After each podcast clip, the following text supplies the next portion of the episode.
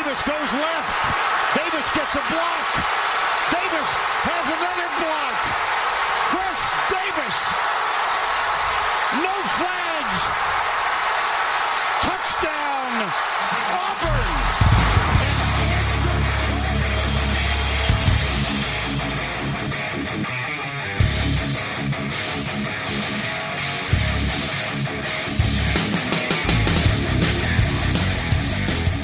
Fala, seus especialistas! Tá começando mais um No Flags. Aqui a gente expulsa as zebras, você torce pra alguma franquia da NFL, a gente pode acabar te ofendendo. Eu sou Paulo Ricardo e já passamos da metade dos previews de temporada. Já tá chegando aí, já pode ir aquecendo que a temporada tá perto, tá pra começar. E agora a gente só falta leste-oeste, porque o norte-sul morreu. E para isso, para falar agora da AFC East, estou aqui com Mário Kogo e Alan. Alan, E quem mais produtor. eles iam esperar, né? Fala aí, galera, como vocês estão? é, é o último podcast sem um jogo da NFL, né? Ah, começa a semana que vem já os. os, os não é previews, como chama? Pre- Training camps estão começando agora, né? Precisam, Paulo. pré-temporada. Precisam, Paulo. Pelo amor de Deus, Paulo. Nossa, é, é porque é tão bosta, mano. Porra, se eu te falar. Assim, acho que é a primeira off-season. Eu não sei se isso é bom ou ruim, tá? Ixi, o cara tá Mas- animado pra PSA e eu fiz. É a primeira off-season que eu não senti tanto assim a ausência. Tá louco, eu tava. tô empolgadíssimo pra começar. Só que é pré-temporada deve jogar os terceiros do Chargers. Os caras que nem Ah, vão fazer então roster. Pelo que eu tô lendo aqui, ó, o primeiro jogo da pré-temporada é dia 11 de agosto. Ah, então semana, mas esse não vale, né? Porque esse é o Hall of Fame Game. Que é Giants e Patriots. semana é isso? que vem ainda tem mais um. jogo. Tem mais um. Tem mais um, um podcast sem. Não, ô, ô, Alan, acho que eles não estão nem contando aqui qual é o Hall of Fame. Ah, não? Ô, deixa eu ver qual que é o Hall of Fame Game daqui. Pera aí. Hall of O Hall Fame of. Fame é inútil. Tipo, não tem nenhuma. Nenhum drivezinho pra você falar, ah, pelo menos eu vi uns lances. É, Dallas, Dallas e... Esse foi do ano passado. Pera aí que tá Mário, difícil. Mário não. Mário apanhando da tecnologia. Ô, hoje eu tô, velho. Hoje eu tô Que mesmo. isso. É verdade, né? Eles não botam. Será Eles não vai botam, não. esse jogo? Sei lá, Vai ter, bola. vai ter, dia 5 de agosto. Ah, por isso que você falou isso. Hall É. of Fame Game em Las Vegas. Las... Dallas Ra- e... Não, é Raiders e Jaguars. Isso, não aparece lá na NFL não. Da NFL o primeiro jogo é Giants e Patriots, dia 11 de Dia agosto. 4 de agosto, às 8 da noite. Então é, é realmente daqui a uma semana, né? É isso? Isso aí. Que beleza. Jogaço. Ao invés de você ver esse jogo, você ouve a gente, tá tudo certo. Não vai É, mudar melhor, nada da sua vida. A- ambos vão acrescentar bastante. Não, porra. Pelo menos Pelo a menos gente aqui não vai estar os acrescenta reservas, né? É, exatamente. Pô, a gente podia fazer esse, a gente podia fazer esse programa do nada, assim, botar, tipo, chamar a galera, três pessoas do meu flex aleatório jogar aí. Fala, faz esse podcast aí. Vai fazer Podcast reserva. tá? da temporada. Aí chama de Hall of Fame Podcast. Cara, Cara, Paulo, para de enrolar, seria vamos- com quem? Não, peraí, peraí. Agora, eu- agora eu gostei desse assunto. Fame podcast seria com quem? Sei lá, bota Bruno Honesto e Kun? É Nossa isso? senhora. Deixa quieto, vamos continuar, gente, aqui mesmo. É, cara, antes de começar o podcast, dois recadinhos. É, o primeiro, aquele padrão, lembrar você de se inscrever nas plataformas aí, no Spotify, Deezer, Amazon, Google Podcast, Podcast Addict, onde você quiser, e deixar os cinco estrelas. A outra é um, mais uma vez agradecer a galera aí, o preview da AFC Norte desse ano já é o terceiro podcast mais ouvido do No Flags desde que a gente migrou para a plataforma nova. Então a galera engajou aí nos previews e todos Qual eles que é? tão- O da, o da AFC ou da, NFC? da, da NFC Norte. NFC Do, não. é, da, da NFC Norte, do, do Packers, Vikings, Detroit. Torcedores do Justin Bears. Fields, é É, é, né, são, são os torcedores de Detroit, né? Fazendo pressão no podcast, puxando pra cima aí. Porque esse é um podcast De- que defende não, de- Detroit. de- Defende Não, os Lions. Lógico que não, né? Impossível, Pelo amor de Deus, né, cara? Pelo amor de Deus. Nem, nem se os, Impossível. torcedores americanos do torcedor- Lions ouvirem. Não tem, não tem torcedor nem em Detroit, pô. Você tá de brincadeira. Enfim, é, é legal. Ele, todos, todos os podcasts são, né, de preview estão bem acima do, dos previews do ano passado, então a galera não sei se tá hypada pra esse ano ou se começou a ouvir essas bobajadas que a gente fala aqui e empolgou. Mas de qualquer forma, agradecer aí todo. Fechou? Vamos começar a falar de AFC East, essa divisão maravilhosa que o ano passado acabou com o, o nosso querido Jets em último para né, pra dar aquela variada. É, e é por ele que a gente começa. O Jets que acabou 4-13 o ano passado. Para comentar sobre o Jets, a gente conseguiu falar com a galera do Jets no ar, do podcast Jets no ar. Uh, quem falou com a gente foi o JP. É, dessa semana eu vou lembrar de ler a pergunta, Mário. Então a, a primeira pergunta ah, que é... bom, que bom. Feliz, Ah, cara. A temporada de rookie do quarterback Zach Wilson foi muito abaixo do esperado, e muitos já questionam se ele será um bust a la Sam Darnold. Se o time começar a temporada muito mal, os Jets vão ter paciência com ele? Vamos ver o que o nosso camarada acha.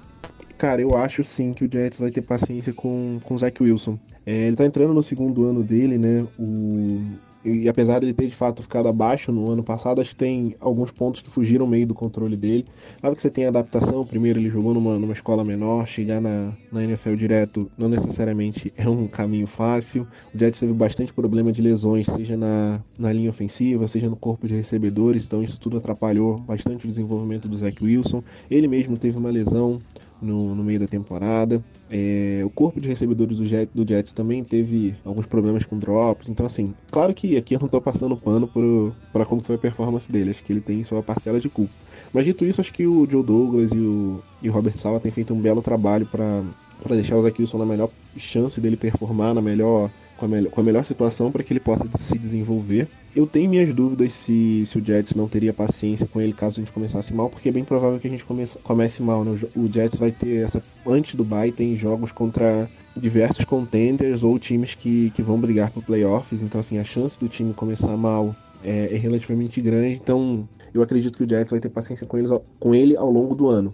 Então, acho que a única forma aqui que eu vejo do Jets começar a repensar o futuro da, da posição é se a gente terminar o ano com uma campanha desastrosa. Aí alguma coisa aqui abaixo de cinco vitórias é, e terminando com uma escolha alta do draft. Daí eu acho que o Jets começa a pensar o que, que dá para fazer. Teoricamente, a classe de quarterback do ano que vem é melhor do que essa que entrou agora, então pode ser uma avenida a explorar, mas ainda não sei também, mesmo se com, com essa campanha ruim, eles já estariam, já estariam prontos para abrir mão do Zach Wilson. Então, apesar de, de ser frustrante para o torcedor a gente ter um ano horrível de novo, eu acho que o Jets ainda vai ter paciência com, com o Zach Wilson.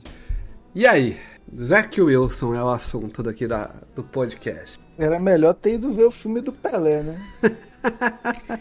Ele falou que foi um pouco abaixo, é isso? Foi, um pouco abaixo. O cara foi o pior. QB do ano.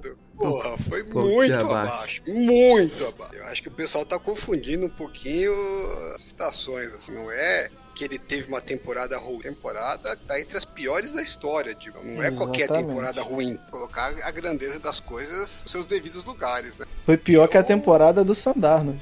É, acho que só foi melhor que a do Josh Rosen, por algumas estatísticas lá que eh, comparou. Então, assim, eu particularmente não tenho essa certeza. Na verdade, ele confundiu um pouco, né? Falou, ah, porque o time pode ir mal, né? Provavelmente vai mal no começo, mas o que a gente não tá pensando no time necessariamente, sim no, no, no, Zach Wilson, né? Se o Zach Wilson começar o ano e tiver três, quatro jogos desastrosos, você vai fazer o quê? Vai continuar esperando que ele vai melhorar? É, beleza, o torcedor tem que falar, ah, já investimos agora, vamos, vamos até o final para ver se o cara vinha. Ok, eu tenho lá minhas, minhas dúvidas com esse tipo de estratégia, mas é defensável. Só que o general manager e o técnico não tem esse tempo que o torcedor tem, né? É, o general manager, se não me engano, tá no terceiro ano, né? Ele escolheu o técnico, ele escolheu o quarterback. O Robert Sala entrou lá com maior expectativa. Todo mundo fala que os Jets montaram um elenco bom, que tem uma estrutura boa tal. Só que se você não ganha, amigão, a porta da rua aparece na sua frente. A gente falou semana passada que o Brian Flores e o Nick, Nick Fangio foram demitidos por muito menos, né? Um time muito mais, muito mais competitivo. Sim, né, cara? O... Ei, peraí, peraí, o Alan terminou de um jeito que eu acho que nem eu nem o Paulo esperávamos. Mas, cara, ponto final, foi vírgula, né? eu vou, eu vou te falar que eu não. Depois, é, a temporada que o Zach Wilson teve foi de um, um nível de ruindade que é difícil piorar, é isso. É, não, não, não é só que é difícil piorar, é difícil piorar sim. Mas me questiona muito se ele consegue sair daquilo e se tornar um quarterback bom. Talvez ele, é. tipo, consiga sair daquilo e se tornar um quarterback mediano. Mas, tipo, será que um quarterback bom, bom mesmo, teria uma temporada tão ruim como aquela? O, o Zach Wilson, ele, é, ele ainda surfa nessa ideia de o novo Mahomes ou o novo Josh Allen, né? É, e, e, isso, assim, Mahomes e Josh Allen são, são jogadores diferentes de fato. E o Josh Allen precisou de três anos de maturação, mas isso não pode ser desculpa para manutenção de erros, né? Uhum. O Josh Allen, mesmo indo muito mal na primeira temporada, não foi nem perto do que foi é, essa temporada do. Eu já ia falar Sandarnold, olha só. É... Do quase Sandarnold, do Zach Wilson. Do, do Zach Wilson. E a segunda temporada dele, Não. ele apresentou uma evolução bem. Já bem, assim, ainda é, tinha vários problemas, mas ele apresenta uma melhora considerável. A primeira temporada é... do Josh Allen, Mario, foi o, pelo PFF, né? Só pegar o PFF, foi 66. Uhum. A do Zach Baixo. Wilson foi 55. pois é, então assim. É, eu, eu, eu, eu não gostava, eu não, eu, eu, não é que eu não gostava do Zach Wilson no processo de draft, eu não, não, não, nunca gostei da posição alta que ele era colocado, né? É, porque era de fato mais cru de todos e que muito menos provado, né? Então é, é, é eu acho que o Zach Wilson ainda surfa nessa, como eu falei, né, na, no hype do Mahomes e do, do, do Josh Allen. E talvez o Darnold que também pegou um pouco dessa, dessa, dessa onda, né, de, de... Menos, né, porque ele foi um ano depois, né, o Mahomes ainda não tinha estourado e tal, mas de jogadores mais crus. E agora, mais uma vez, o Jets com o Zach Wilson, é, talvez a gente comece a ver uma mudança novamente de, de paradigma na seleção de quarterbacks, né? Não, não sei porque ficar apostando nesses jogadores que em tese tem um teto muito alto, mas que mostraram pouco e tal, não tem se mostrado uma estratégia é, confiável é, por causa de dois acertos, sabe? Foram dois acertos, um ano um, ano outro. É, talvez isso foi muito mais mérito do coaching staff de preparar esses jogadores, lapidar o talento, do que ah, vamos, vamos, vamos conseguir achar um por draft. Assim. Eu, eu acho que o Zach Wilson vai. Se ele realmente for mal, ele vai começar a mudar um pouco como os times veem seus quarterbacks do futuro, né? Sim, então. E, e assim, ele, ele vem num draft, o Zach Wilson, onde você tinha alguns jogadores mais testados que ele. Não que nem assim, a, o próprio cara que tá no Bears. A gente tá ficando muito velho, velho. Tá, tá ficando velho. A gente tá esquecendo. O quarterback todo do Bears, o Justin Fields. Justin Fields, é, cara. O, Just, o Justin Mac Fields Jones. era bem mais testado que ele, o Mac Jones era bem mais testado que ele. Mas a galera não, focou. O Mac Jones não era mais testado que ele, não. Pô, o Mac Jones tinha acabado de ser campeão, pô. Em Alabama. Alabama. Mas... Ele só teve uma temporada de Pô, mas o Zach Não, mais testada, porque assim, Alan, é, o Zach Wilson era de uma, de uma universidade muito pequena, né? Então ah, ele não tem um bem. nível de competitividade. Ele, ele um nível de competitividade maior, mas ele teve também muito menos jogos, né? Exatamente. Eu não, eu não mas... concordo muito com esse comparativo, o Zach Wilson com o Gomes, eu acho, eu que muito a ver em termos de estratégia. Mas independente disso, assim, quem não tinha uma visão muito positiva do Zach Wilson antes do draft, como eu não uhum. tinha, o Mario também tinha muito, é, ele não fez nada para mudar a sua visão no uhum. primeiro ano, mas pelo contrário, né? É... Confirmou, né? Agora, independente disso, eu acho assim, a, minha questão com o quarterback é sempre aquela, você colocar todos os seus os ovos na mesma cesta. Então, assim, eu acho que, beleza, você investiu no cara, agora você tá amarrado com ele. Pelo menos você tem que dar um segundo ano decente, né? Uma chance real pro cara mostrar se ele tem condição ou não. Vira uma evolução consistente no segundo ano, aí você vai pro terceiro e assim vamos. Só que, é o que eu falei, a timeline do, do, do head coach não necessariamente permite isso, né? Uma coisa é um head coach que já está consolidado, falar, oh, beleza, eu vou. vamos apostar mais um tempo, ou, ou se ele já tiver um, resultados para entregar. O Edsala não tem nada disso, ele não era um puta gênio ofensivo que tava chovendo de gente atrás dele. E primeiro ano dos Jets não nada mostrou positivo, falou assim, não, esse é um técnico que a gente não pode perder. Então, eu, se eu sou o head coach, eu estaria preocupadíssimo que eu falo assim, meu, se o Zach Wilson não for bem, tem uma chance grande do meu rabo tá na reta. Então, uhum. eu, se fosse ele, estaria com o plano B, C, alguma coisa me engatilhada. Então, eu até comentei no, no Twitter um time que poderia pegar o Garópolo, ninguém tá falando, e eu falei do Jets, choveu gente indignada, imagina que vai né, trocar por um quarterback antes de usar Zach Wilson e tal.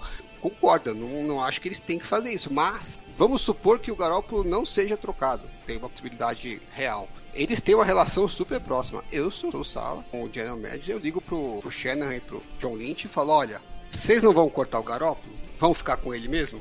Vamos deixar um acordo engatilhado aqui, para antes da, da, da deadline de, de, troca. Porque se o Zach Wilson não for bem nos três, quatro primeiros jogos, você já tem um, um acordo costurado ali. Pode ser que você não tenha a opção de fazer isso caso o Garoppolo seja trocado. Mas se ele não for trocado, não for cortado, é, eu, se eu sou, se eu sou eu, eu deixava uma coisa engatilhada lá. E pode não ser o quarterback dos torcida, tudo bem, mas o cara tem o emprego dele, tá, tá na reta ali. Não dá pra ele ficar esperando. E outra é. coisa, essa história da torcida de ah, se der errado, a gente tem um pique alto e a gente né, pode planejar um outro quarterback.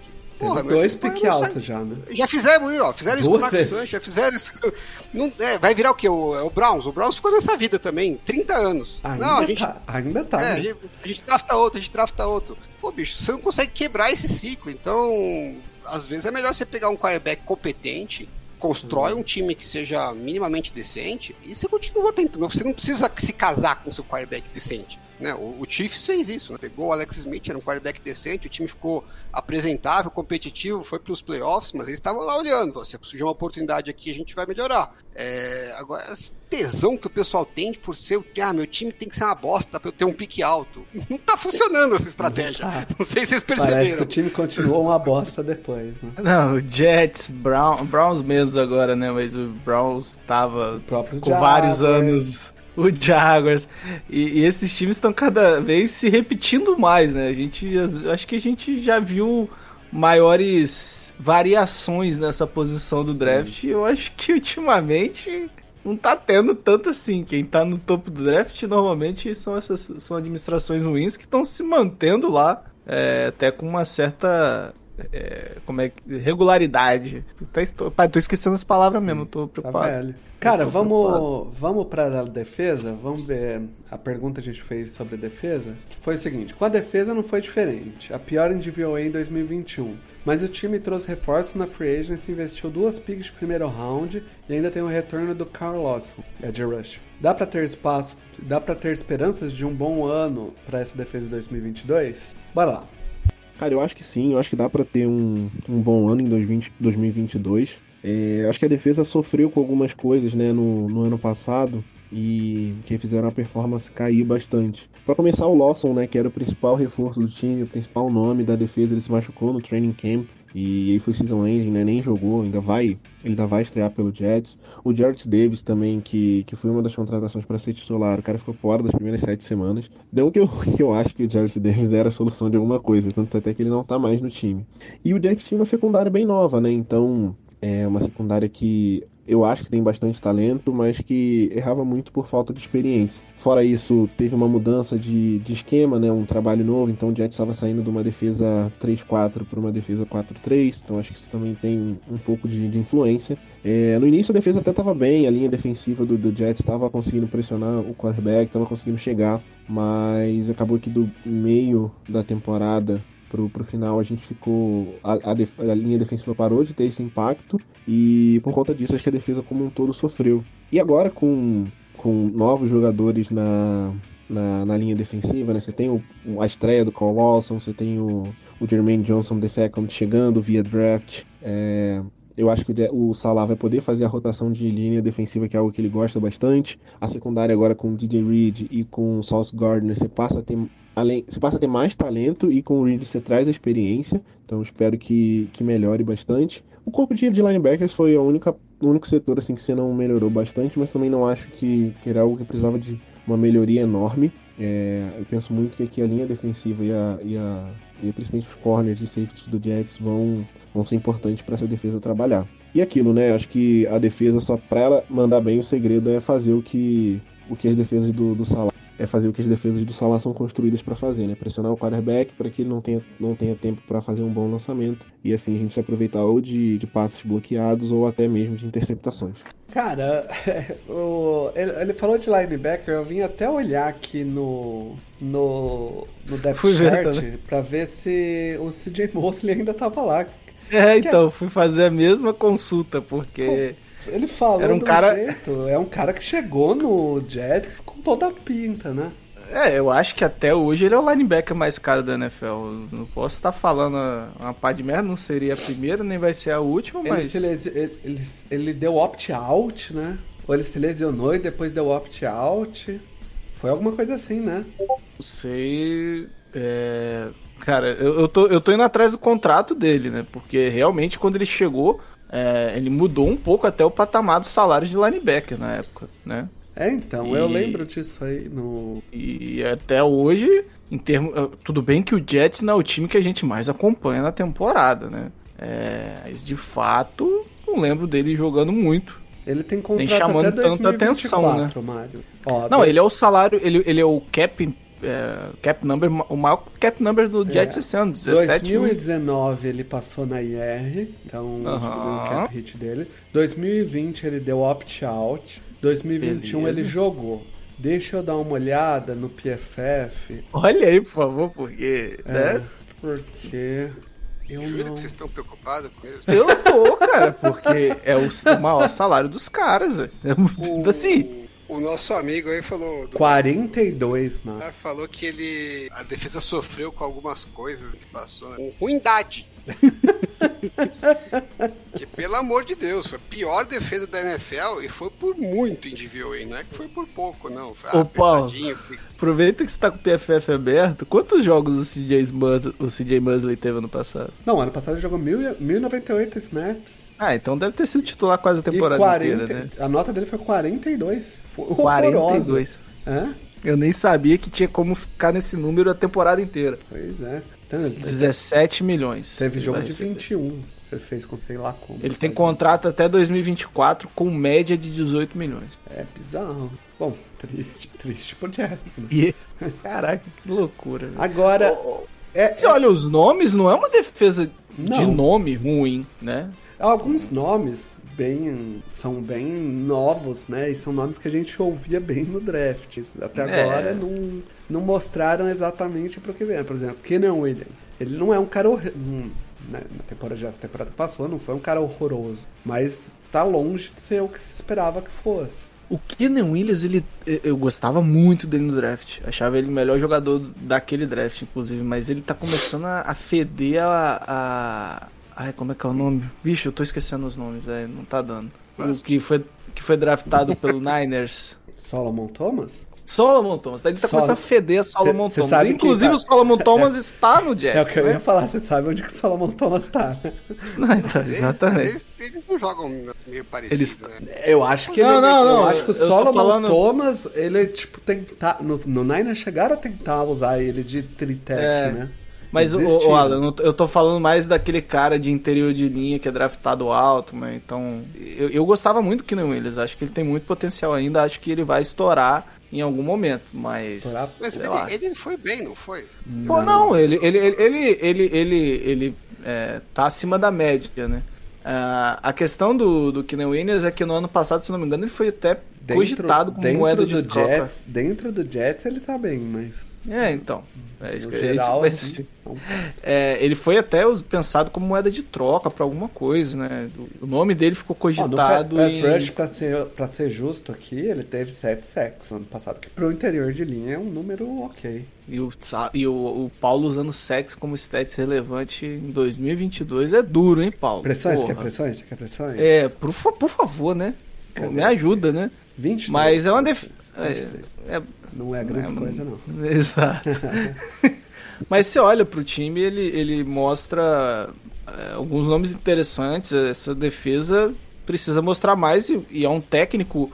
O Salah no, no, no, no- no Niners é um cara que mostrou ser muito habilidoso mesmo quando faltava peças para ele, né? É, ele conseguia tirar muito de peças. O Alan vai poder falar mais que eu, mas pelo menos a impressão que tinha é que às vezes, mesmo com muitas lesões ou com, com problemas pontuais, a defesa do Niners com ele não parava de produzir. É, e ano passado, tudo bem que faltava um pouco de talento, mas a gente passou longe de ver isso. Não é o que você espera é, quando você contrata um treinador defensivo que ele entrega no seu primeiro ano a pior defesa da NFL. O Alan, eu não acompanho o Jets de perto pra ver como que é, né? Nem ele, pô. Posso te antecipar Sei, isso. sei. Torcedor. Mas assim, é, você acompanhou a- a defesa do, do Salah por um tempo. E esse ano eles trouxeram né, o, o South Gardner e o, o DJ Reed. O, então ó, deram uma melhorada na secundária. Eu sei, eu ouvia pelo menos que a defesa dele jogava bastante em Cover 3. Então ah, precisa de bons safety corners né, para esse esquema funcionar legal. É, Então, em São Francisco, ele não tava mais jogando em Cleveland, né? Não Ah, tem mais tá. ninguém jogando, só, só É. o Gus Bradley direto.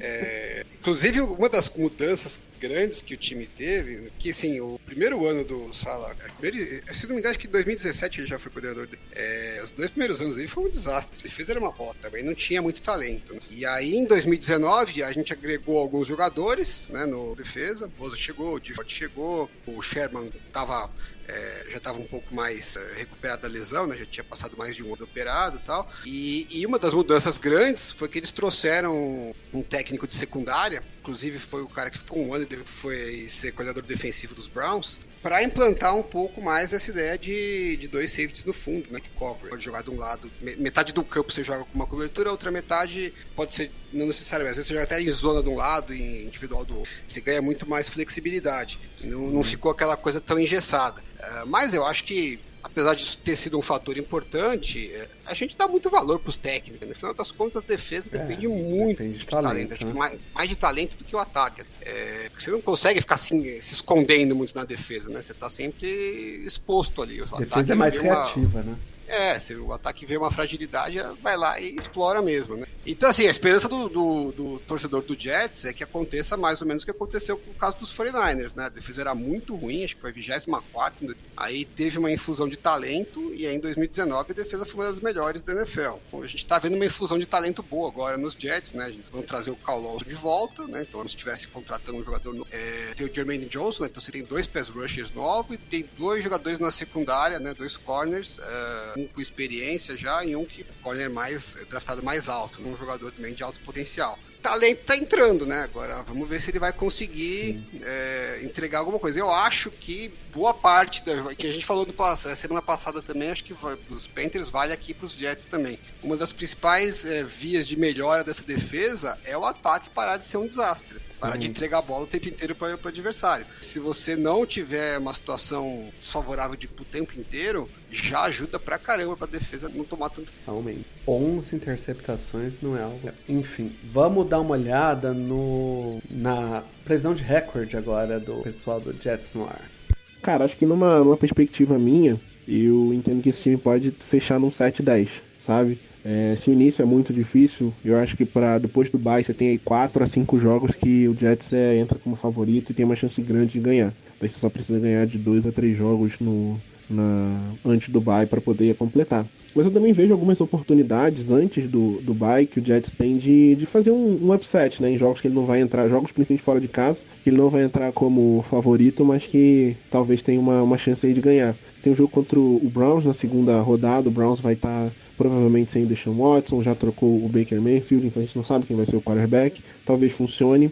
Você tem na semana 4 o Steelers, que apesar do, do ataque ainda estar com essa, com essa incerteza de quarterback, tem uma defesa muito boa, mas quem sabe, né? Dependendo aí, você tem um jogo que você consegue trazer um upset. Na semana 3 a gente joga contra o Bengals em casa. Acho que o Bengals vai entrar muito mais alerta contra o Jets, pensando na derrota no ano passado. Mas também são, são- é um jogo que eu consigo ver que de- de- depende, de repente a gente consegue trazer um, um upset aí. Então, acho que flutuaria para mim uma temporada legal, algo entre 7, 10 e, e 9, 8, que aí você consegue terminar um, um ano bem. Acho que é um, é um, um bom.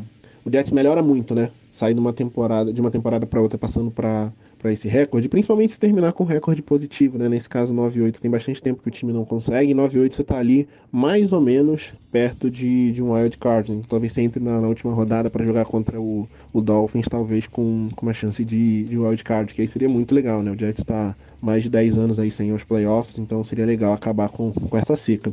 Favorito para mim, cara, é o Bills, que o Bills é um, um, baita time. É, para mim não foi para final de, de conferência ano passado por, por um mero detalhe chamado Patrick Mahomes, mas é um time muito, muito bem organizado. Acho que é o, o franco favorito para ganhar a divisão. Mas eu acho que tem chance, cara, de um time da, da AFC Leste ir para os playoffs. Eu espero que seja o Jets. É, ainda estou um pouco receoso dessa dupla Tua, tua e, e Rio. Não sei se vai dar tão certo assim. Para mim, espero que não. mas, mas vamos ver. Mas eu acho assim que Acho que dá pra mais um time da AFC Leste fazer os playoffs. 9, 8, hein? Que Malandro. isso! o cara não tá, ele tá desconfiando da, du, da dupla tua e mas Pode ser tá, do Jets, né? Ele tá bem confiante no, Confiando no em Zach Wilson pra bem mais Corey gente, Davis. que isso. 9 8, é isso. A hora que ele começou com 7 vitórias, eu falei, aí, ó. Clubistou, mas 7 vitórias clubistando, tá bom, pô. Aí a hora que ele foi pra 9, eu falei, opa! Começou aí, a falar em wildcard, eu falei, pô. Aí, aí tá interessa. Cara. mesmo, né? É disso que o, o povo gosta. O meu, ele. O Jets tá projetado aqui com 3,14. Acho que. e acho que foi muito, hein? Cara. Ano passado, o Jets ah. BR conosco, ele falou que esperava pelo menos o dobro de vitórias. E Gravou, era? Hein? Gravou. Era Aí. dois, foi, foi... foi quatro. Agora... Já o, o Jets no ar tá achando que vai dobrar de novo. Agora o Jets virou progressão. Quando a gente chegar na meta, a gente dobra a meta, né? PG virou, virou PG. ah, eu tô, ó, olhando aqui, é, não, ele pega. cara, pega não. Você o, pode não, não olha, não. Pega não o Browns na semana 2, que é um jogo, dependendo da situação, Tá para ganhar, provavelmente eles vão estar tá com o Brissette, Jarbeck. Vocês né? gostam de fazer isso, né? Ano passado o Mário também tava procurando vitórias pro Jets. Aí ele falou: deixa eu ver quem que dá para ganhar aqui, que é time Bengals. Aí só serviu. Ah, tem o Steelers, tem o Bears, tem o Detroit, Paulo, tem o Jaguars. Paulo, todos esses times que você citou, tirando o Jaguars, são melhores que o Jets. E, e o Bears. Todos. E o Bears. Não, o Bears, é, tirando, sabe? Todos os outros que você citou são melhores. O Cleveland Browns, sem o Deshaun Watson, é melhor que o Jets. É, pior que é mesmo. A defesa com o, o, Steelers assim, também. Mas dá pra ganhar, dá pra ganhar. Depende ah, do, do Zach Wilson evoluiu ou não, né? Exatamente, mas se analisando agora. Ó, se, se, se, o Zach Wilson dobrar a produção dele, ainda não dá, tem que triplicar. Porra, também. Esse cara Tá foda. Tá foda pro Jerry. Vamos, pra, vamos pro Dolphins, cara. Vamos pro Dolphins, que aí. A, a... Não, peraí, peraí. E favorito su... do Paulo aí, vai. A divisão. Peraí, peraí, Paulo. Antes da gente ir pro Dolphins, é. você falou pro, pro, pro cara, pro, peraí, pro, pro Jets chegar no, nas, no, no dobro de vitórias do ano passado, mais uma vez o, você falou que o, o, o, o tem que triplicar a qualidade dele, é isso? É, isso é, então a gente já tem a resposta, né?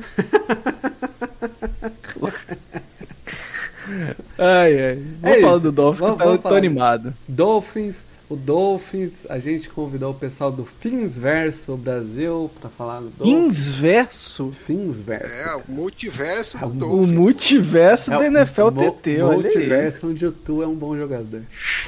Chupa, chupa Doutor Estranho, né? Finsverso da loucura, pô. Quando... Eu espero que é isso mesmo. Vai ter uma pergunta sobre o Tu aqui, se ele elogiar o Finsverso da loucura, hein? o, o Alan ele foi nos confins do universo mesmo pra, pra esse oh, ano, né? Que, ah, é, o nível pra ser nosso aqui tá forte. Vamos lá, a primeira pergunta é: os Dolphins investiram pesado para oferecer a Tua Tagovailoa um entorno forte enquanto ele ainda está no seu contrato de Hulk. Com isso, as expectativas para o time são bem altas. Se o Miami começar a temporada mal, acumulando derrotas, os Dolphins continuarão acreditando no Tua ou poderemos, ver Ted Bridgewater em algum momento? Vamos lá. Bom, eu acho que se o técnico ainda fosse o Brian Flores, a gente poderia ver essa mudança durante a temporada, caso isso acontecesse, assim como ele fez em alguns jogos no ano de calor do Tua. Porém, acho que agora com o McDaniel isso não vai acontecer, até por uma questão de amadurecimento do próprio atleta, pra gente ver como ele reage às dificuldades e à pressão de ser o QB titular do time e ter a confiança do técnico talvez pela primeira vez na curta carreira do Tua ainda na NFL. Quando o Bridgewater foi contratado, os reportes uh, foram bem claros de que a equipe havia deixado claro para ele na, nas conversas de que não haveria competição pela titularidade e que o trabalho dele seria única e exclusivamente servir como mentor para o próprio Tua. Então eu imagino que o, o Bridgewater ele só vai entrar em campo em caso de alguma lesão, que infelizmente vem sendo um ponto de interrogação na carreira do Tua, mas que a gente espera que não aconteça. Ele errou aí, né? É ele vai entrar no lugar do Tua quando houver a lesão, não é em caso de lesão. Né? Ah, para com isso. tá muito boca maldita. O, o, o, Paulo, ele saiu de lover do é. Miami Dolphins pra hater do Miami Dolphins. É, o, o, bipolar, o, o, do, o, Dolph, o Dolphins é o time que me ferrou no passado. Todo mundo ficou me zoando por causa dele. Pô, botei tanta fé nesse time. Aí o time. Aí o, o dono do time dá dinheiro pro Brian Flores não perder jogo. É uma zona esse time, cara. Tá não, aí que é o problema, você apostar na organização do é Miami Dolphins. Eu diria eu meio concordo. Eu entendi o racional dele, mas não concordo com a conclusão dele. Porque assim, que o Bridgewater veio para ser um, um mentor backup, isso é óbvio, todo mundo sabe. Não vai ter competição de quarterback, a própria pergunta já assume isso, né?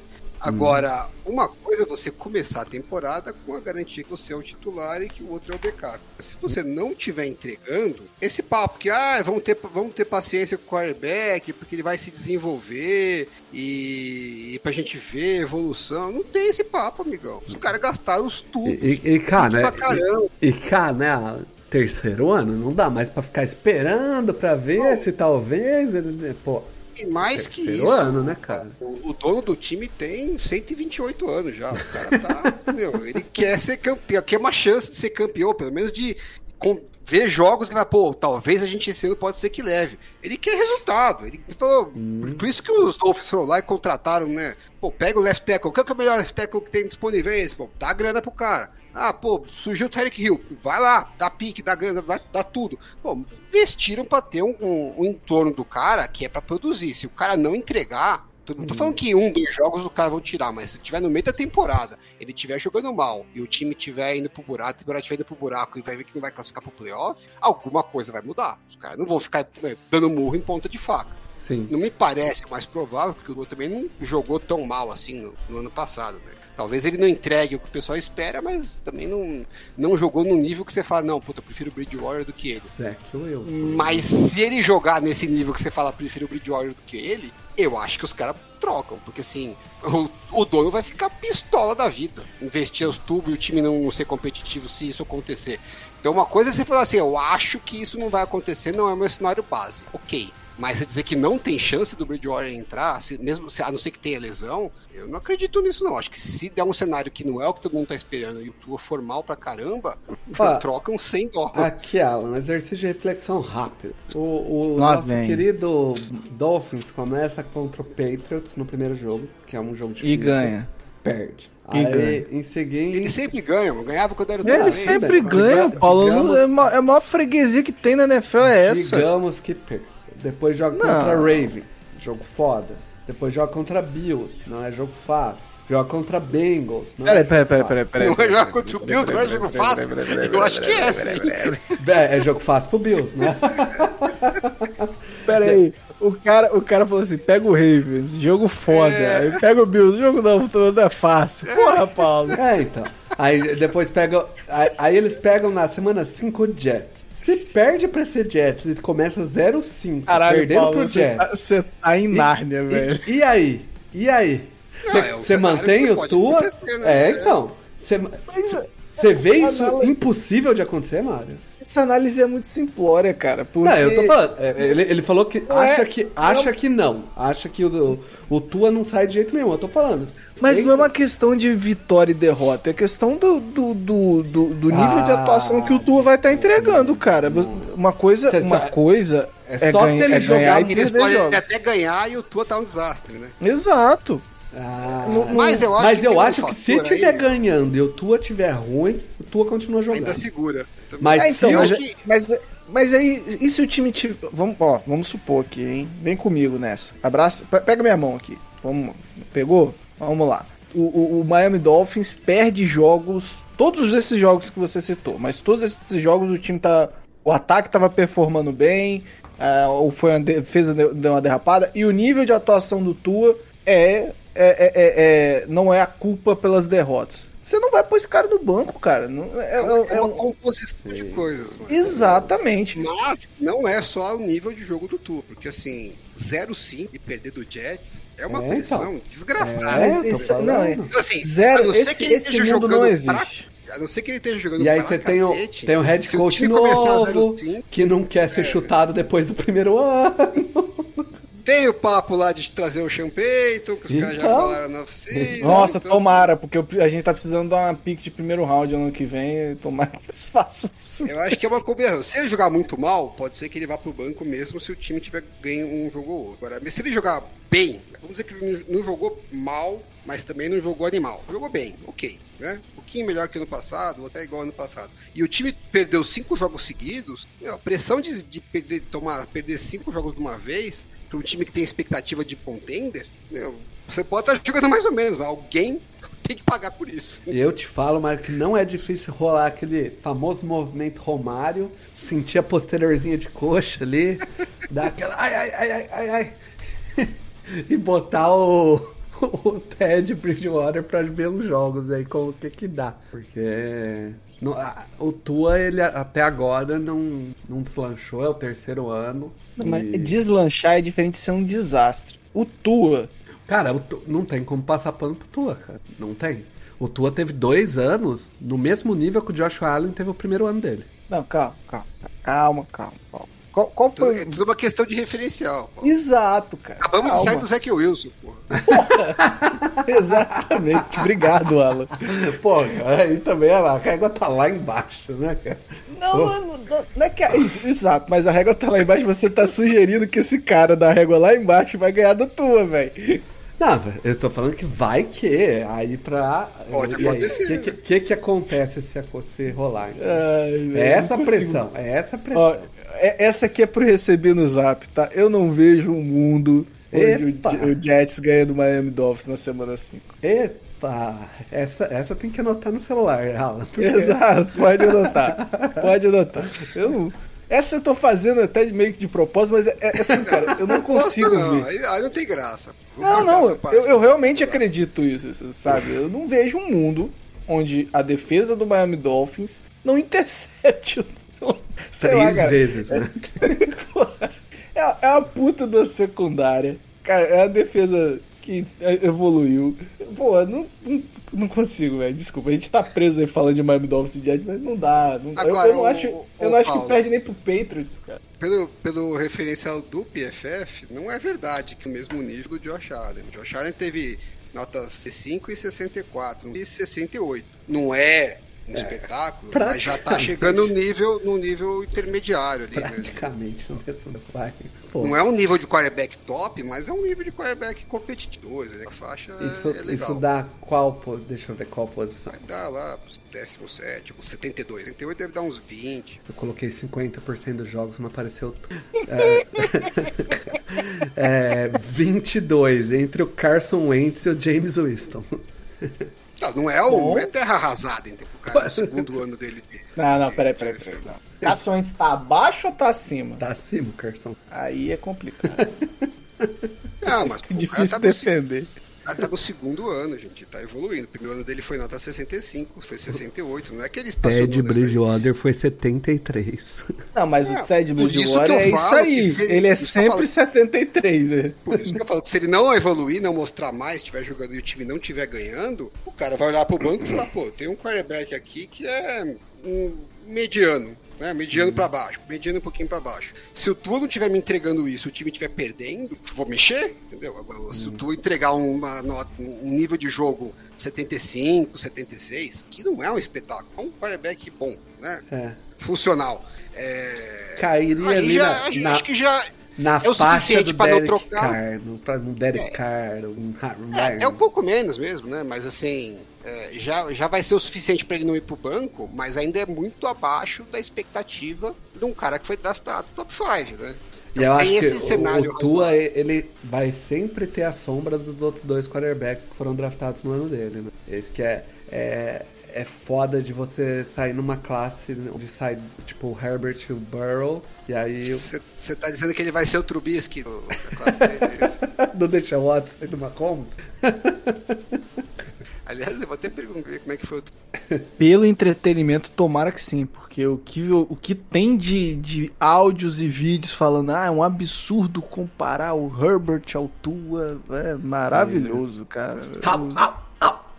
Não. Não só, não só, tem vários, vários. Vamos pra, vamos pra defesa do, de Miami. Tem uma pergunta sobre essa defesa que sofreu bastante é, modificações, principalmente quanto ao seu a mente por trás da defesa. A defesa de Miami ficou no top 10 de DVOA, muito graças às coberturas agressivas com blitz criativas do ex head coach Brian Flores. Porém, Flores foi embora, mas o coordenador defensivo Josh Bauer foi mantido por McDaniels. Acredita que ele tem condições de manter a defesa do Dolphins entre as top 10 da NFL? Bom, essa é a principal dúvida em relação à defesa dos Dolphins para essa temporada. Mas eu acredito que sim. Os Dolphins eles investiram para trazer praticamente toda a defesa de volta para a temporada, algo que não é tão comum assim. A gente ainda vai ter a evolução de alguns jovens jogadores, como o próprio Javon Holland e o Jalen Phillips, que vão ter papel é, de protagonista na defesa esse ano, algo que ainda não existia quando eles eram calouros ano passado. Além disso, a gente vai ter a chegada do Channing Tindall, que foi a principal escolha dos Dolphins esse ano para reforçar o corpo de linebackers. Além do Josh Boyer, outros diversos técnicos de posição também foram mantidos no, no elenco, mas a maior mudança acabou vindo na secundária, com a chegada do Sam Madison para ser o cornerbacks coach e o Patrick Surtain, que é o pai do atual cornerback dos Broncos, para ser uma espécie de assistente defensivo. Os dois eles jogaram juntos nos Dolphins e fizeram história e foram ídolos da franquia logo no começo dos anos 2000. E eu acredito que esse fator também vai servir como um auxílio é, no desenvolvimento dos jovens jogadores que a gente tem na secundária. É, na temporada passada tinham vários rumores sobre quem era o responsável pelas chamadas de defesa. Alguns diziam que era o Brian Flores, que assumiu na segunda metade, outros diziam que era o Josh Board, que comandou durante o ano inteiro, mas ninguém sabe ao certo porque isso nunca foi deixado bem claro para o público. É, mas eu acredito que se os Dolphins conseguirem manter o mesmo modelo que eles utilizaram na segunda metade da temporada, que foi aquele que funcionou, onde eles abusaram de blitz, de disfarces, e tendo o Tyndall na função de QB Spy, eu creio que talvez os Dolphins consigam brigar é, para talvez chegar no top 5 das defesas nessa temporada. O Alan, quando os caras que eu vi jogar começam a virar coaches, É, eu tô ficando é, velho.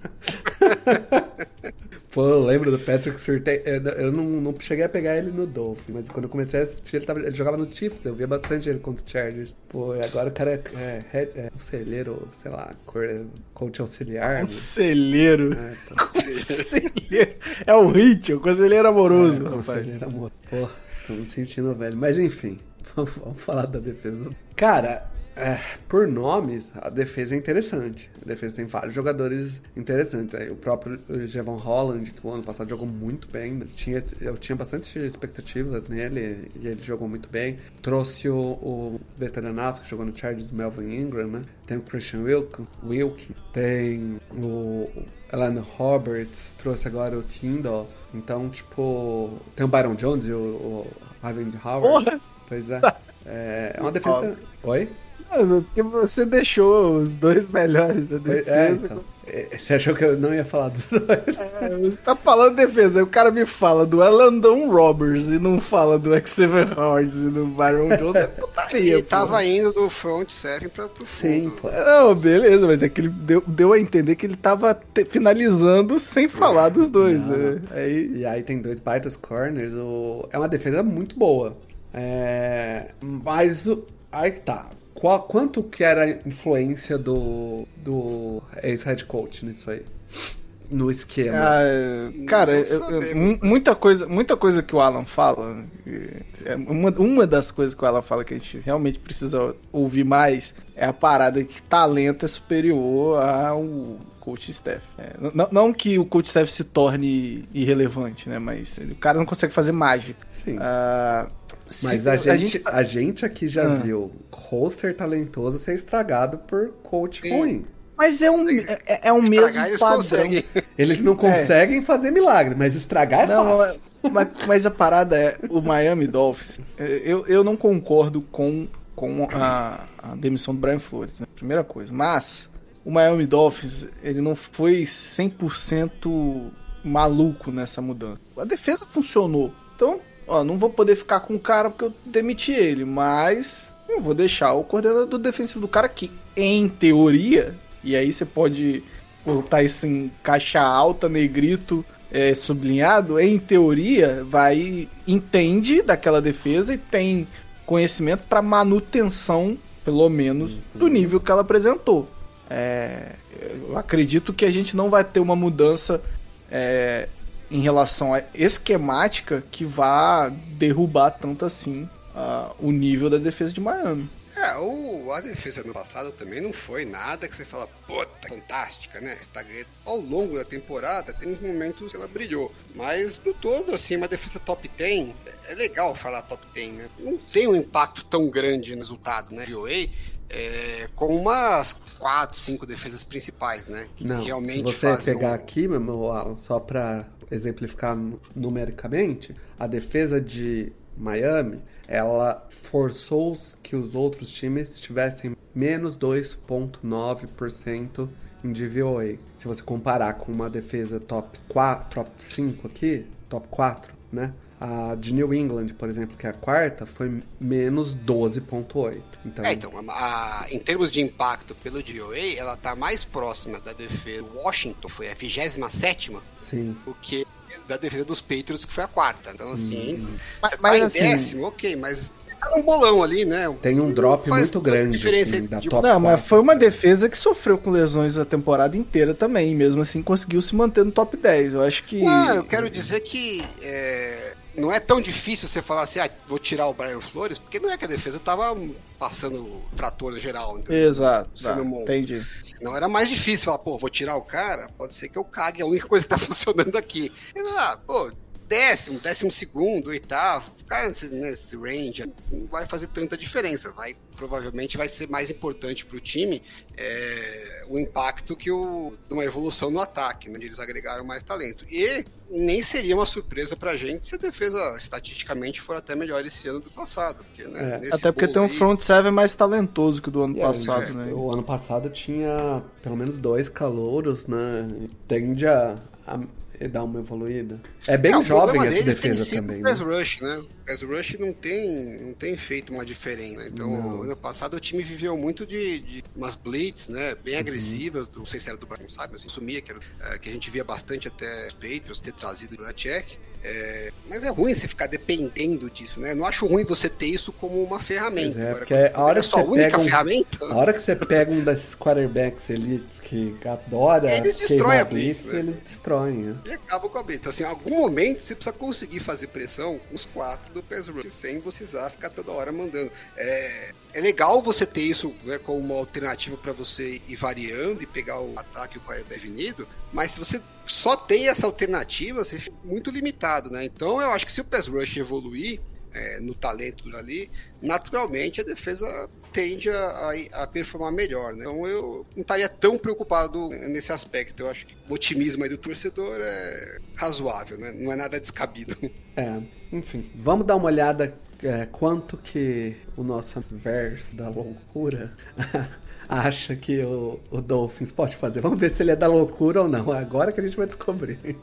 Eu acredito que o teto desse time, pelo que a gente viu até o momento, são entre 10 e 11 vitórias, o que resulta no melhor dos cenários no 11 e 6. Eu ainda não vejo a equipe conseguindo bater de frente com os Bills, e os Dolphins possuem um calendário muito complicado logo no começo da temporada, enfrentando os três rivais de divisão, Ravens e Bengals nas cinco primeiras semanas. Além disso, mais pro final da temporada, eles enfrentam Chargers e Packers. Se os Dolphins conseguirem sair dessas cinco primeiras semanas com um recorde positivo, eu acredito que o time pode engrenar, conseguir uma boa sequência de vitórias, até porque a sequência a partir daí é mais favorável. A divisão ainda é dos Bills, e eles são por uma boa margem o time mais forte dentro dessa divisão, além de serem o principal candidato a vencer o Super Bowl nessa temporada. Tanto Dolphins quanto Patriots vão acabar brigando pela segunda colocação na divisão e por uma vaga nos playoffs, e eu coloco a equipe de Miami à frente por conta da quantidade e da qualidade dos reforços que eles trouxeram nessa offseason. Mas eu acredito que a ida dos Dolphins aos playoffs vai ser bastante influenciada pelos confrontos dentro das outras divisões da AFC, que está bastante equilibrada esse ano, com diversos times com pelo menos 10 vitórias nas prévias. Se a briga dentro das divisões for muito intensa, com os times, uh, entre aspas, roubando vitórias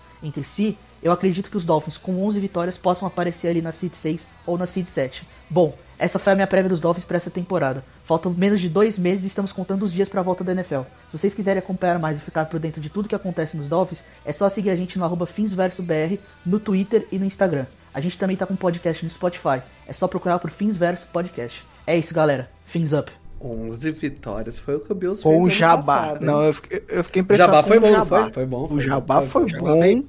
Mas eu, eu, eu faço aqui uma monção pra eh, eles mudarem a, pra fins verso da loucura. meu. É, eu acho que isso Não o seria perfil, mas o podcast tem que mudar pra fins verso da loucura. Porra, eu também acho. Eu acho que eles deviam aproveitar aí a- o hype da Marvel, que, do- dos lançamentos da San Diego Comic Con e fazer. Que aí você e pode, usar. você pode clubistar um pouco mais, né, pô? Exato. Dá pra você meter- tira dá pra as meter um- rédeas, né? Dá pra meter uns 13 vitórias.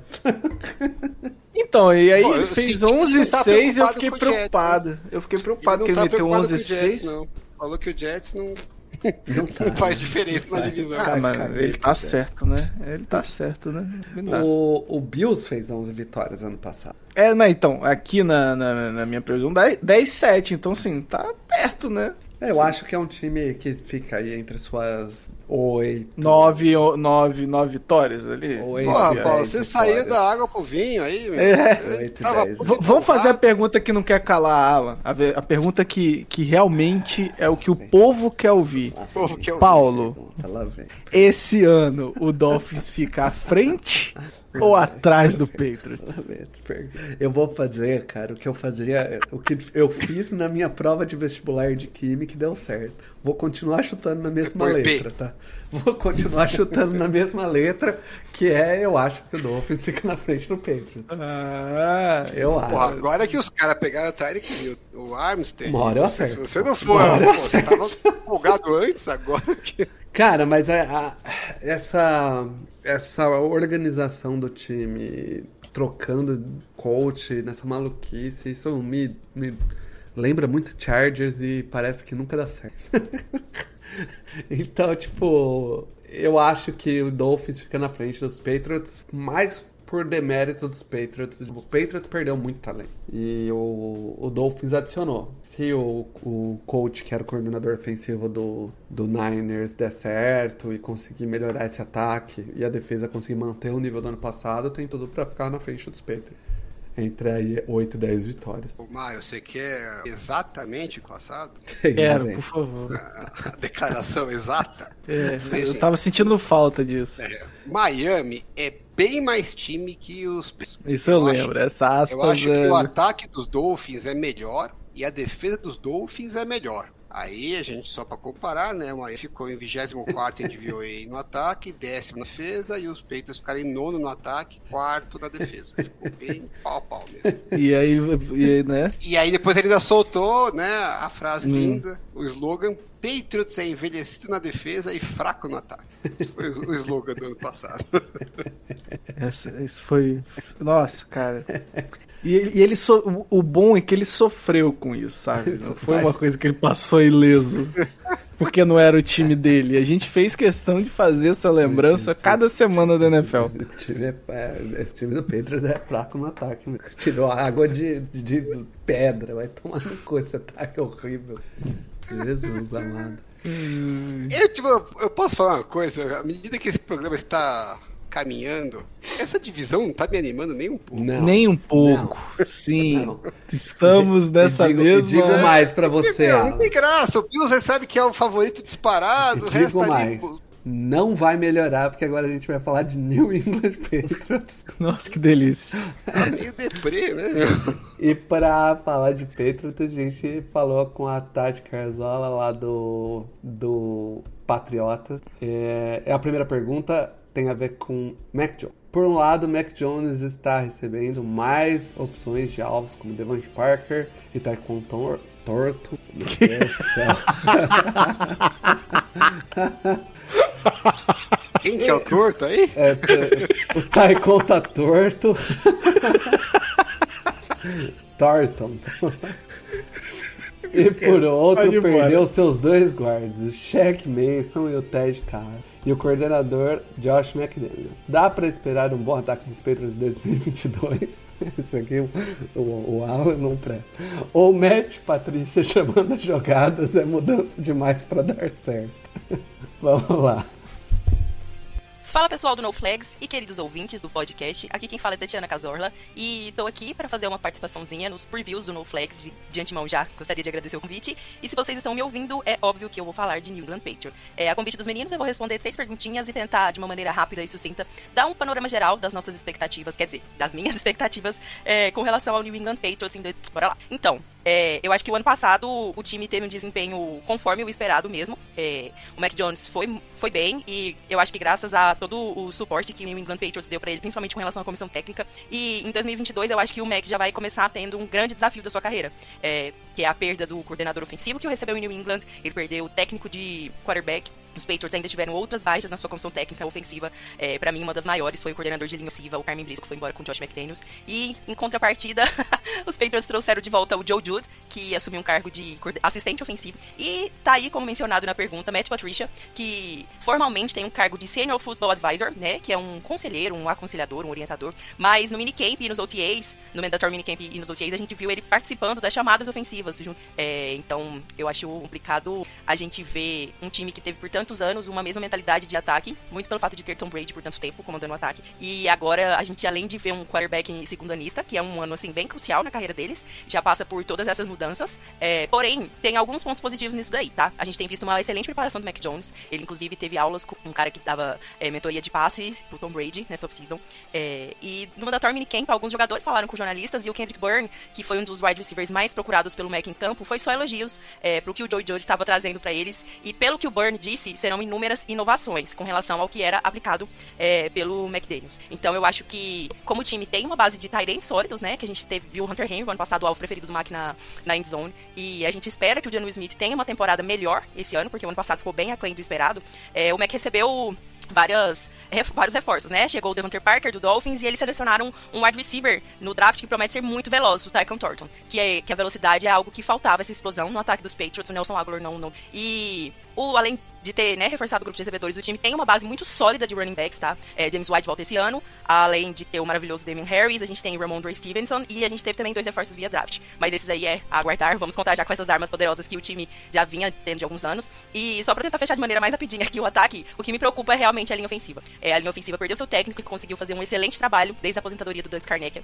É, na temporada passada, que foi a primeira sem o Joe Tunney, ele conseguiu fazer um trabalho de colocar o Ted Carros no lugar dele como right guard. Opa, perdão, como left guard. E Aí o que aconteceu? Fez uma boa temporada, Ted Carr saiu esse ano e foi pro Bengals. E numa das piores movimentações que eu já vi de Bill Belichick desde quando eu acompanho o Patriots, ele trocou o right guard Shaq Mason pro Tampa Bay Buccaneers a preço de banana. E selecionou um guard na primeira escolha do draft, o Cole Strange, é, que obviamente era uma necessidade do time, mas a gente não sabe ainda como, como que vai ser isso, porque acabou ficando sem os dois guards titulares, chegou o Cole e eles fizeram uma ótima opção de renovar com o Trent Brown, que provavelmente esse ano vai rotacionar e voltar a ser left tackle, é, que foi a posição que ele jogou na temporada de 2018, quando os Patriots venceu o Super Bowl 53. E, por outro lado, teve a péssima ideia de ativar o sexto de contrato de Isaiah Wynn, que é um teco que foi muito bom na universidade, mas nos Patriots não conseguiu entregar tanto. É, ele é muito instável e o Mac Jones consegue jogar bem com o pocket colapsando, mas a gente sabe que proteção de passe é extremamente importante pro jogo aéreo. E se o New England Patriots pretende aplicar um ataque com maior verticalidade, que é isso que a gente vê nessa nova NFL, é, tem que trabalhar bem essa OL aí.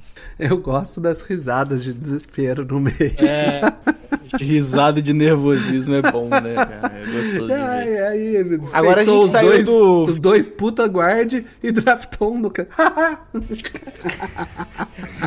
A divisão, né, que já tinha o Fins verso, tem o Doctor Strange, né, aqui também, né? Pariu. É ver se anima de alguma forma, mas, mas, nossa, essa OL Eu, ó, dois anos que a gente faz por nunca teve uma fake tão grande. A Tati abria feito rápida e sucinta.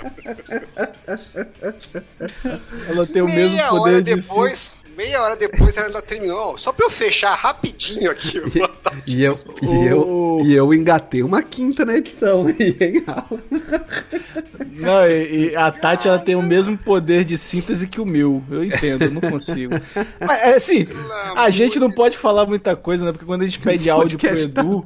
Porque a gente fala que o podcast vai ter uma hora e quinze, É. tem duas horas. Não, e fora o Edu, né? Que ele não consegue gravar áudios menos, menores que dois minutos e meio. Não, né? o Edu se assim, existe. "E- Edu, você tá vindo?" Você quer, quer coca ou cerveja? Aí cê- ele mandou áudio assim, ó, quatro minutos e meio. Mas ele não começa o áudio dizendo, ó, vou responder Não, ele de já- forma rápida ele- e sucinta. ele- Não, ele já admi- começa ele- falando, ele gente, eu sabe." sei que eu, não- eu demoro muito. É. O primeiro passo pra você corrigir é você É reconhecer aceitar, o né? problema. Verdade. Mas, Mas vamos, assim, eu, eu discordo da ataque. Tati aí que na questão de reforçar o grupo de recebedores, acho que isso é uma palavra, é assim, contratar é diferente de reforçar. Vamos, né, diferenciar as palavras, porque Devante Parker, Tycan Thornton, que é um belo nome, né? É um belo nome, por sinal. Ty Montgomery, Lil Jordan Humphrey. São essas as contratações de um corpo de recebedores que já tinha Nelson Aguilar, Jacob Myers e Kendrick Bourne. É, mas é esse que é o problema, né, mano? Você, reforça quando seu, seu, seu corpo no ano passado era a tristeza que era, né, cara? Mas não, mas, mas você acha o Devante Parker um reforço Acho. pra ser o seu wide receiver 1? Fala perto assim, do não, Nelson confio. Aguilar e do Naquil Harry. Tem pô. que, você tem que separar as questões. assim, é o Você acha um bom reforço, mas não pra wide receiver 1, é Você acha- É, ou- Você tá eu tenho perguntando dados sobre os Patriots. É, é, o que eu ia perguntar. Você acha que é um reforço? Você tá perguntando se é um reforço ou você tornou isso um corpo de wide é receiver bom? É diferente. Justo, justo. É um bom reforço, mas não vai resolver a parada. É esse meu os dados importantes que eu trouxe para este É. podcast. Vamos lá. Ano passado, o Mac Jones contra a defesa em zona, Hum. é, ele completou 72% dos passes, Caraca. jardas por tentativa 7.9 e um QB rating de 91. Ok. É, é ok, né? Principalmente para um que é até bem bom. Só que contra man coverage, ah, o percentual de passes completos caiu para 56, as jardas por tentativa para 6.6 e o 81. Principalmente porque nenhum puto dos recebedores dos Patriots consegue se livrar de marcação homem a homem. Não tem um, né? É, você fala assim, não, bota lá, se, se o quarterback for bom, fodeu. Se tiver um quarterback muito ruim, aí beleza. É, e aí, acho que um dos problemas grandes que eles tinham é que eles tinham que ter uma válvula de escape quando tivesse nessas situações de homem a homem. E eu acho que o Devante Parker, nesse aspecto, é uma boa solução, assim, uma, boa alternativa, porque ele também não consegue separação, fato, nunca conseguiu, mas ele é um dos melhores wide receivers da NFL em pós contestadas. Então, na hora que né, tiver lá a marcação homem a homem, se não tiver ninguém livre, ele vai abrir na, na lateral, no mano a mano um cornerback. É uma opção pro, pro Mac Jones soltar a bola e deixar ele correr atrás, estilo Mike Williams dos Chargers. Então, é, isso daí é uma válvula de escape pro, pro quarterback que é sensacional, porque vai ter várias situações que ele não tem o que fazer, ele joga a bola pro alto e deixa o wide receiver se virar. Até porque, mesmo se não tiver recepção, pelo menos o risco né, de interceptação, de acontecer algum desastre na jogada é bem menor. Né? Tem um cara lá que é muito bom nesse tipo de jogada. É, e ele é realmente um dos melhores da NFL nesse aspecto. Tudo bem que é uma coisa muito específica, mas é uma coisa que, que o Patriots está precisando. Né?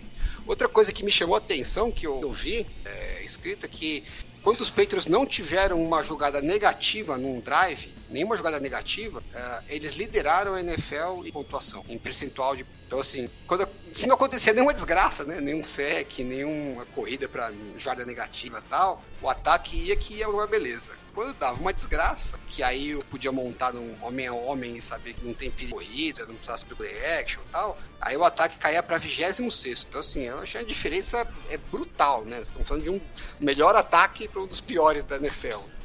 Boa parte disso acho que a gente tem que colocar na, na conta que o quarterback é rookie, né? Então desfavorável, normal, né? Piorar bem. Mas o pessoal fala muito que o Mac Jones foi colocado numa situação muito favorável tal. É naquelas, né? A gente acabou de não tem um recebedor que você fala, puta, esse recebedor é bala, né? Na hora que apertar, eu posso contar com ele. É, eu não lembro, vocês fizeram até aquele podcast que a gente falou dos melhores NFL. Acho que o Mário fez calculou times, né? O Patriots caiu o quê, Mário? Entre os cinco piores? Oito piores? Eu devo ter essa tabela aqui. Dá um tempinho pra eu achar que eu te falo. Ah, então, assim, não é um espetáculo de situação, né? O resto do time era forte, tinha foco no corrido, mas é, também não é que ele estava no paraíso. Do jeito que o pessoal fala, parece que qualquer quarterback que caísse lá ia, ia se destacar, né? Então, a galera gosta de desmerecer o trabalho do McMahon. É. É, sobre a história do técnico, né, do, do, coordenador ofensivo aí que tá zona, primeiro eu queria saber se o Judge vai trazer como inovação a,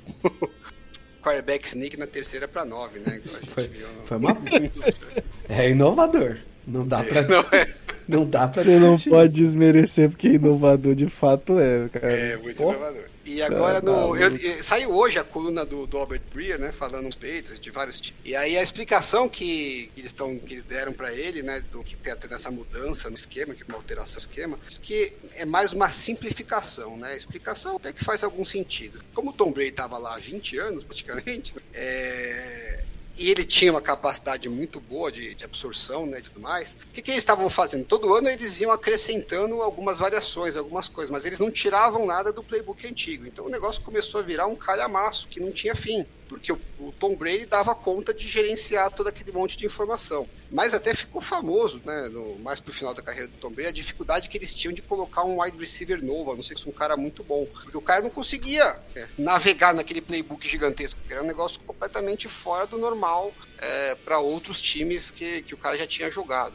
Então a expectativa deles é que, em reduzindo o playbook para uma coisa mais razoável, né? O Mac Jones vai ter uma condição de jogar mais rápido, mas principalmente o recebedor. Então eles esperam que o John Smith e o Nelson Aguilar consigam melhorar um pouco a performance. Eles não vão estar tão perdidos, né, em relação ao playbook. Eu não sei se eu boto muita fé nessa história, mas assim, na relação na performance deles, no impacto, assim, mas a a explicação do porquê reduzir o playbook, simplificar. É, quando você fala simplificar, parece que vai ficar um negócio simplório, né? Que talvez no playbook que eles estavam trabalhando, Josh McDaniels, é, a simplificação seja simplesmente voltar para um negócio normal, né? É, o, o que eu achei interessante, eu até deixei aberto pra cá, é o quanto New England foi eficiente nos dois primeiros downs. Ele é o terceiro time mais eficiente em first down e o décimo, second. E aí em ter, terceiro e quarto, né? Aí ele já cai pra 28 né? 17. 18 é terceira e quarta, 17. Então, eles é, diferente de vários times que tiveram bastante sucesso, no primeiro e segundo down, eles são muito, muito eficientes. É, o que acaba ajudando o Mac Jones aí. E também mérito dele, né? E boas jogadas nas duas primeiras downs. É, que acho que quando a gente chega numa dificuldade, alguém tem que ganhar, né?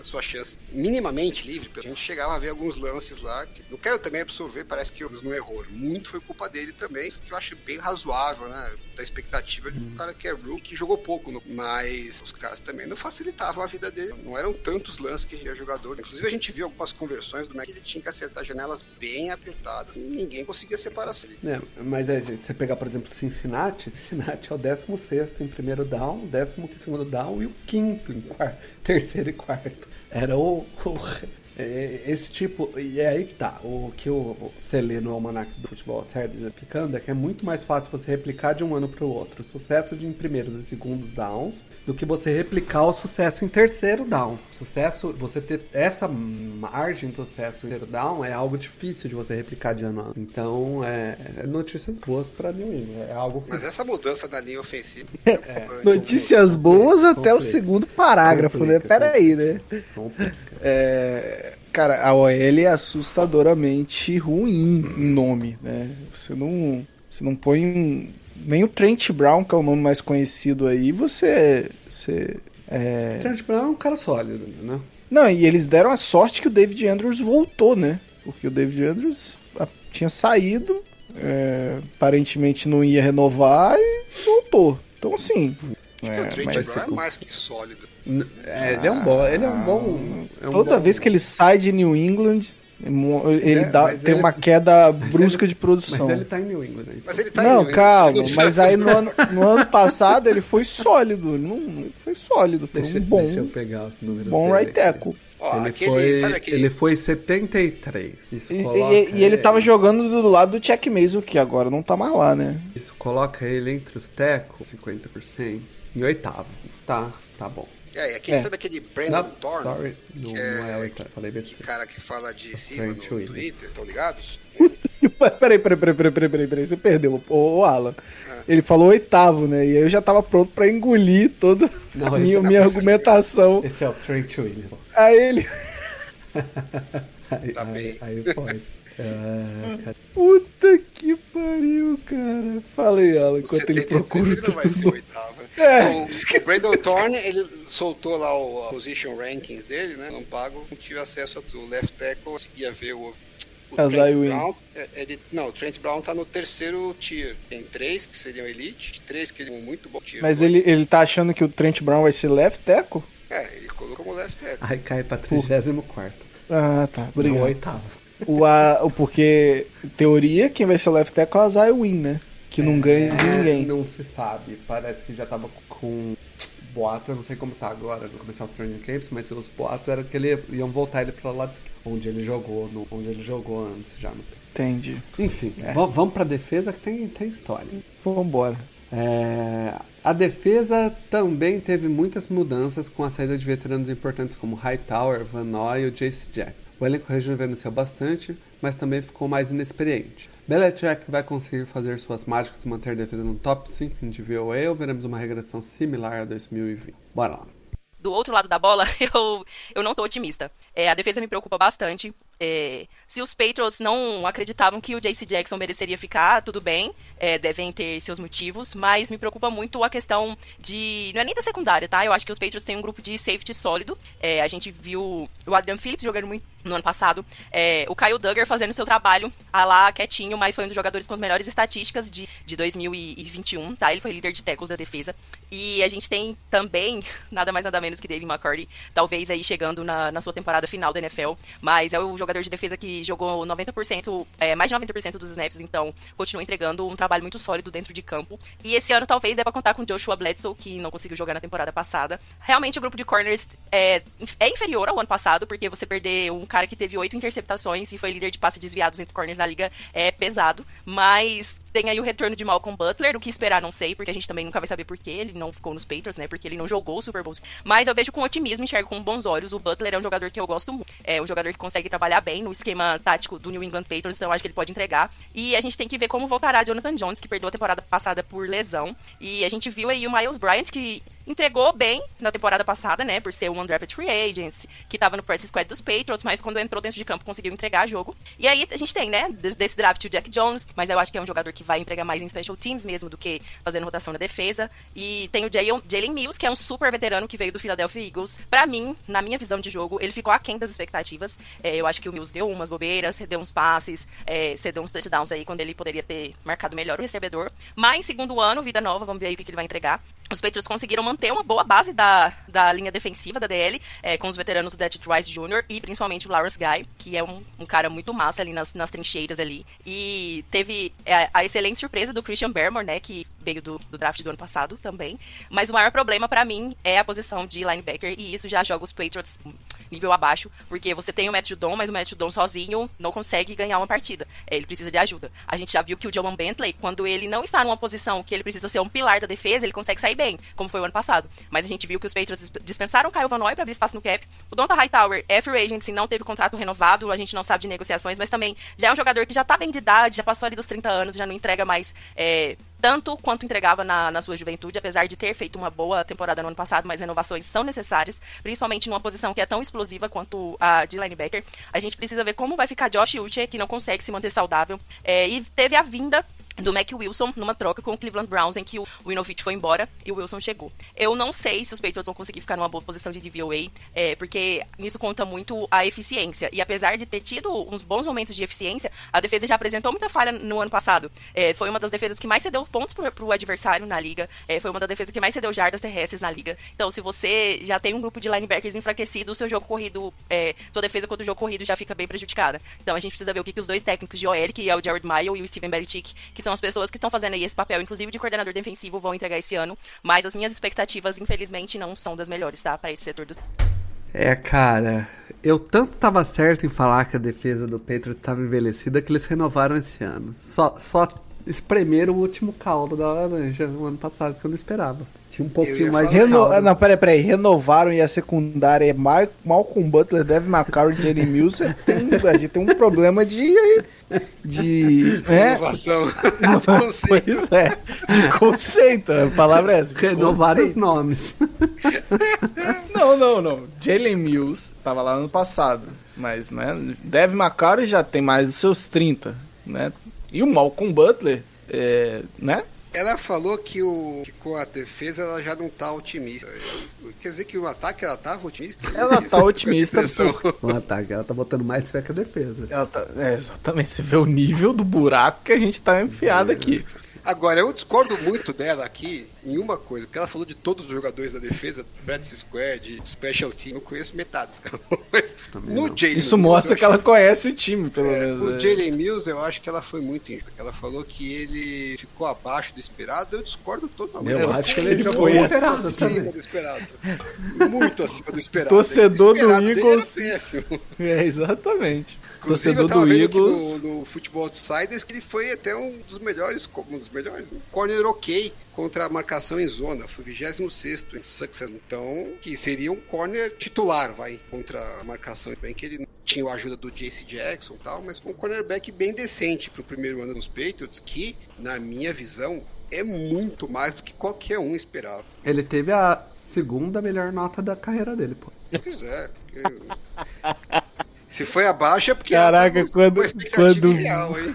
Quando você falou a segunda, eu travei. Eu falei, não, não é possível que vai vir um segundo melhor de alguma coisa. Não, segunda melhor nota da carreira. Caraca, que, que é uma carreira que, né? não é- Mas pra, ele, pro, pro que a gente esperava foi melhor, pô. Muito Cara, melhor. eu- eu- agora O falando problema, da defesa... o problema é a expectativa que fode. Cara, eu olho pra defesa do Patriots dá uma tristezinha, não dá não? Assim, pro Ah, Paulo eu- não, porque o Paulo é hater, Eu né? não Mas vou, eu não vou. É, Essa, esse Não, não. vespeiro eu não vou mexer. Tomar no cu. Ano passado eu já achava a defesa mais ou menos e aí a defesa. Não, mas ela foi- piorou, Paulo. Ela Mas piorou, perdeu, vai disse- sair de quarto pra oitavo.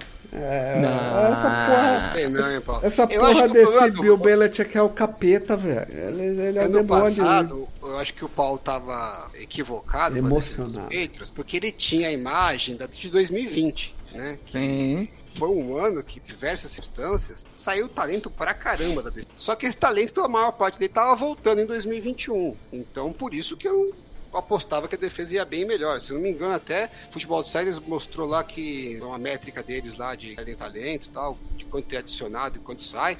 É, foi um dos maiores adição de talento Foi. que eles viram numa off-season nos últimos 20 anos, né, do ano passado. Mas é um talento velho, né? Como, como o Paulo fez questão de, de lembrar no passado.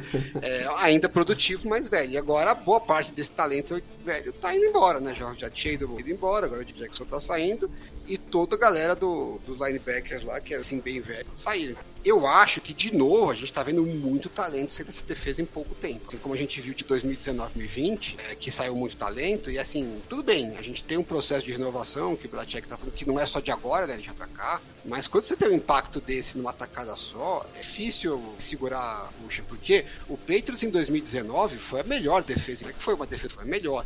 E aí saiu alguns jogadores, perdeu um pouco de talento em 2020, razoável. Eles caíram para 26, né? Você saiu da melhor para 26. É uma porrada. Agora eles estão saindo de quarto, que também é uma defesa muito boa. Eu acho até que está um pouco mais estruturado já para não cair para 26, mas eu acho que a chance de ficar fora desse top 10 é bem provável. Eu não espero uma defesa tão boa, não. Tem, não vejo tanto talento comprovado. Tem muito jogador jovem. Eu acho que o Belichick faz uns milagres. A, a página 2, né? Tem que ter um mínimo de talento para ele trabalhar ali. Tá? Eu, eu vou, não vou mexer. Toma vergonha na sua cara, pô. Fala. Fala o que você sente. Eu, meti um 13 vitórias pro Saints aqui, você não vai vai, vai Não, você vai falar? Vou, vou, salvar o meu clubismo Chargers. Não, não, não, não. O que, que você acha da defesa do Patriots esse ano, Paulo? Top 10 pra ela, eu, Paulo? Eu não acho nada. Vai ser abaixo da média, Paulo. Vai, crava aí. Eu, tô, eu vou te Vai, apoiar. Paulo. Vai ser abaixo da média. Eu acho, eu acho que o meu Belichick vai ser a pior defesa da carreira do Belichick? Não, não nem perto. Não, lá, né? Vamos lá, Paulo. Vai ser, quero vai ser uma coisa. Vai ser ok.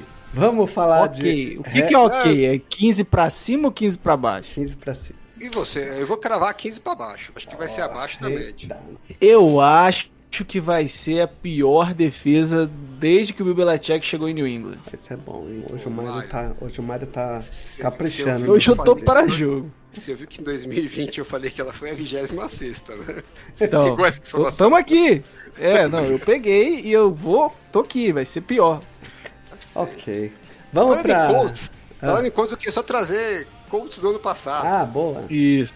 Ano passado, eu que vos falo, falei aqui, Jacob Myers é, tinha sido o wide receiver dos 2020, que agora com aquele monte de adição de contratado, eu achava que tinha sido um bom movimento, porque ele deixava de ser obrigatoriamente o para ser o alvo 4. Então, que para quem tinha Jacob Myers, eu até achava que o Nelson Aguilar era uma boa opção. E aí terminou o ano, o Nelson Aguilar teve 473 jardas e o Jacob Myers teve 806 e continuou com o wide receiver. E Parabéns pra mim. Dois touchdowns.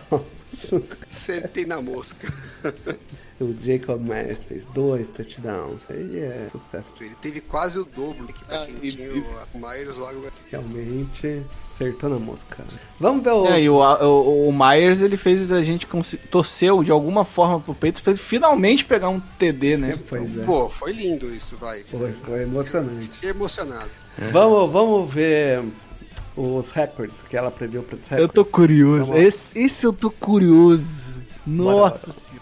E para finalizar, é, previsão de recorde para os Patriots, quem ganha a divisão e se mais algum time classifica para os playoffs. Então, a AFC East é, é, meio imprevisível no quesito, agora atualmente no quesito Miami Dolphins e New York Jets. A gente viu que o Jets foi um time que fez um excelente draft, fizeram excelentes movimentações na off-season, é, estão dispostos aí a mudar realmente, mas eu não sei se, se o, o quarterback vai conseguir entregar muito, não sei. O Miami Dolphins também, para mim, sempre é uma incógnita, apesar de ter mudado aí, né, comissão técnica. Então, tec, técnico novo, quarterback velho, eles vão ficar com tua mesmo, ao que parece. E não sei o que o time vai entregar. Mas eu posso falar de Patriots, que é o que eu acompanho mais de perto. E a minha expectativa é que o New England Patriots entregue uma campanha com mais ou menos 7, 8 vitórias. E aí, se 7 é 9. Não, 10 derrotas, né? 7 vitórias, 10 derrotas, ou 8 vitórias, 9 derrotas. É o time que tem uma campanha, uma tabela que eu julgo é, puxada pelo fato de que vai enfrentar a AFC North. E a AFC North tem dois times bem fortes, que é o Baltimore Ravens, o Cincinnati Bengals, o, aí, o último Super Bowl, e vai enfrentar a AFC North, que querendo ou não, tem dos times mais constantes da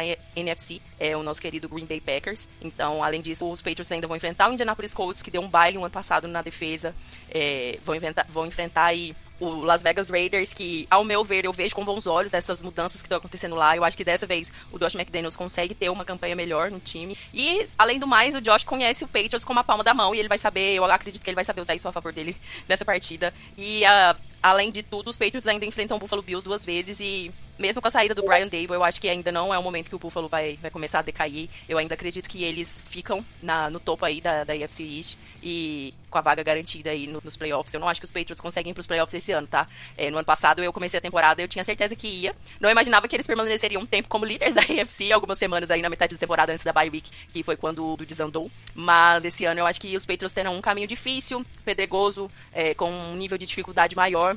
E mais uma vez, o time vai ter que mostrar do que ele é feito. é. E mais algum time se classifica para os playoffs, eu acho que a gente vai ver o Cincinnati Bengals aí de novo, porque apesar do Pittsburgh Steelers estar tentando correr atrás, eu acho que ainda não é um ano que o time já vai conseguir se destacar dessa nova reformulação, né? Após a aposentadoria do Roethlisberger. E a gente tem aí um, uma AFC West que promete ser bem agitada, né? Com todas essas mudanças aí em Denver Broncos. É, o Kansas City Chiefs talvez não tenha uma vida tão mole igual ele teve nos últimos anos, mas deve deve estar disputando ali pelas cabeças da divisão, e eu não acho que fica fora dos playoffs não na Conferência Americana. Então, é isso, gente. É, Patriots aí num 7-10, 8-9, uma campanha bem sem, sem vergonha, mas a gente tem que ver como serão os ajustes. É claro que a gente continua acreditando em Bill Belichick, eu continuo acreditando em Bill Belichick, mas algumas movimentações eu esperava mais. Então é isso. Muito obrigada a vocês. Go Pets! É isso.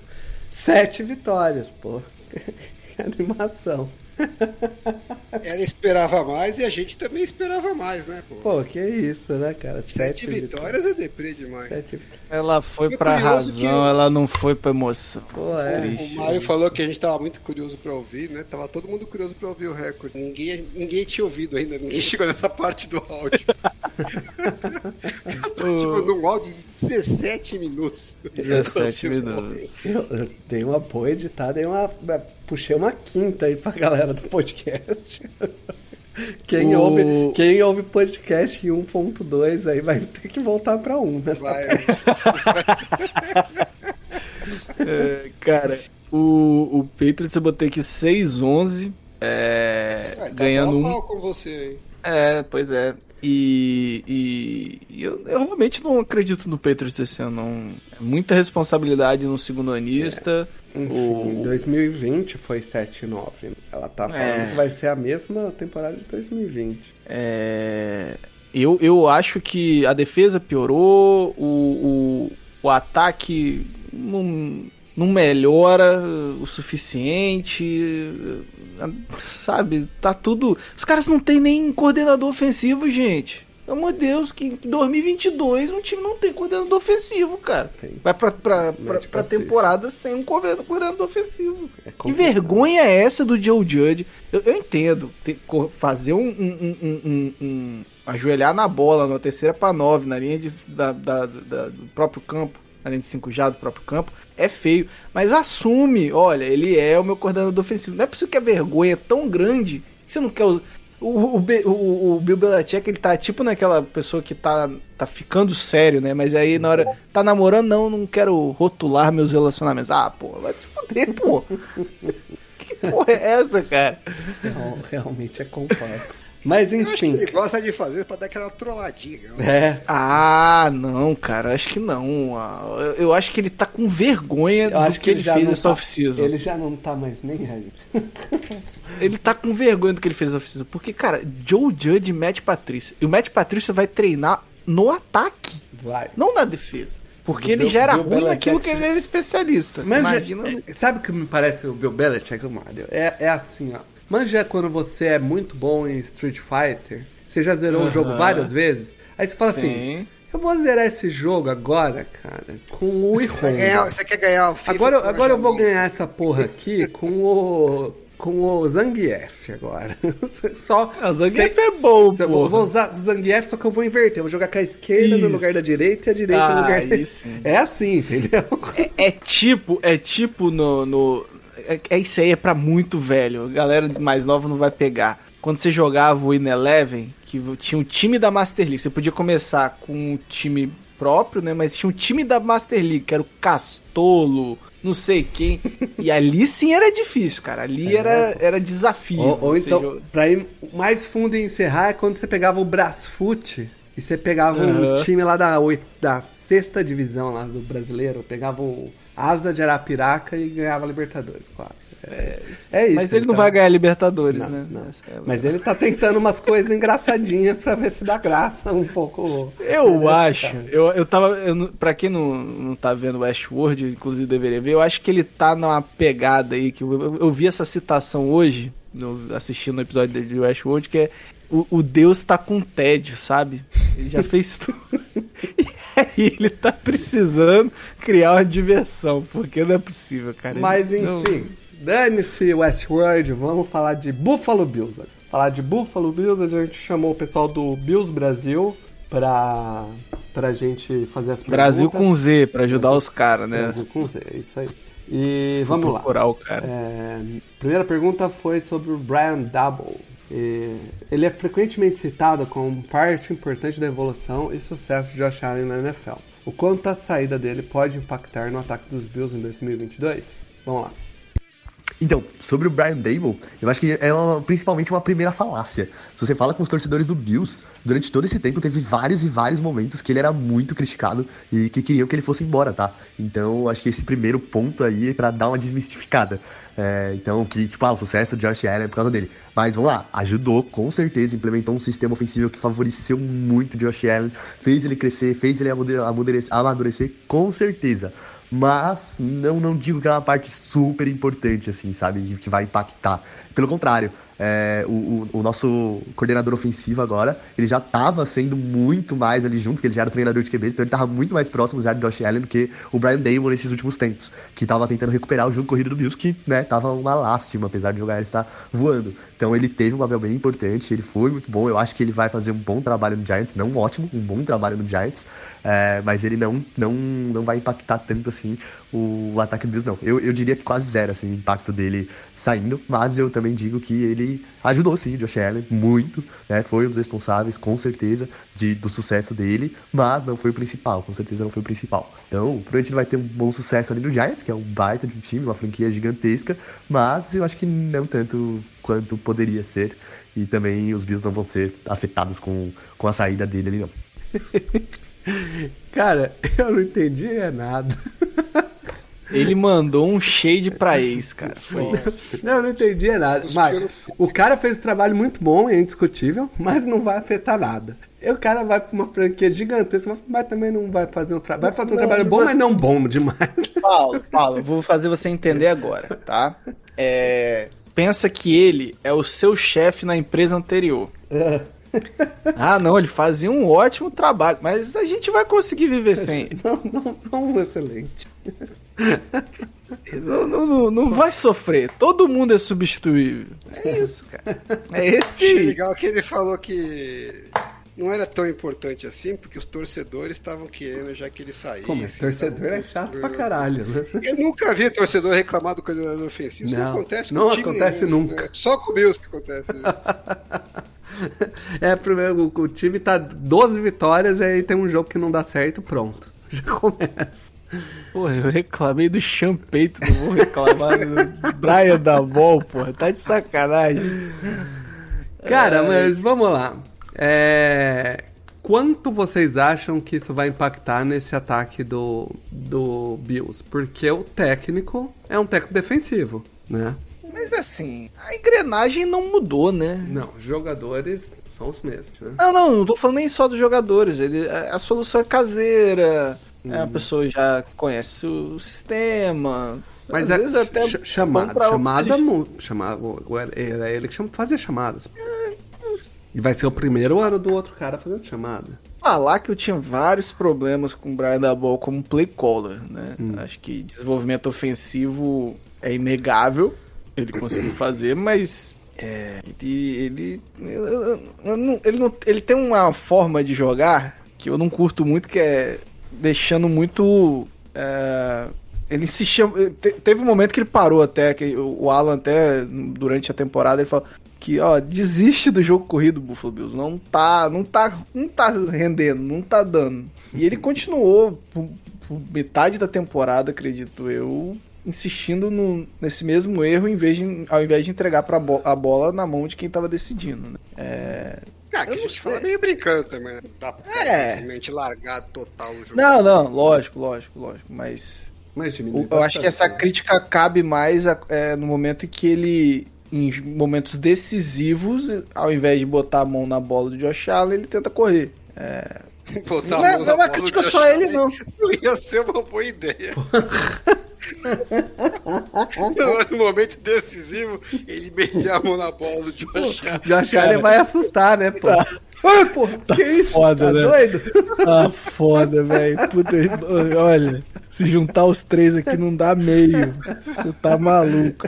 Pô, pô, só, foi o melhor, o melhor momento desse podcast. Porque puta divisãozinha salafrária. Safada. Tem né? três times que não empolgam e um time que a gente fala, ah, o time é bom, não tem muito o que discutir. É, cara, é isso, assim. É, é, é, é muito difícil.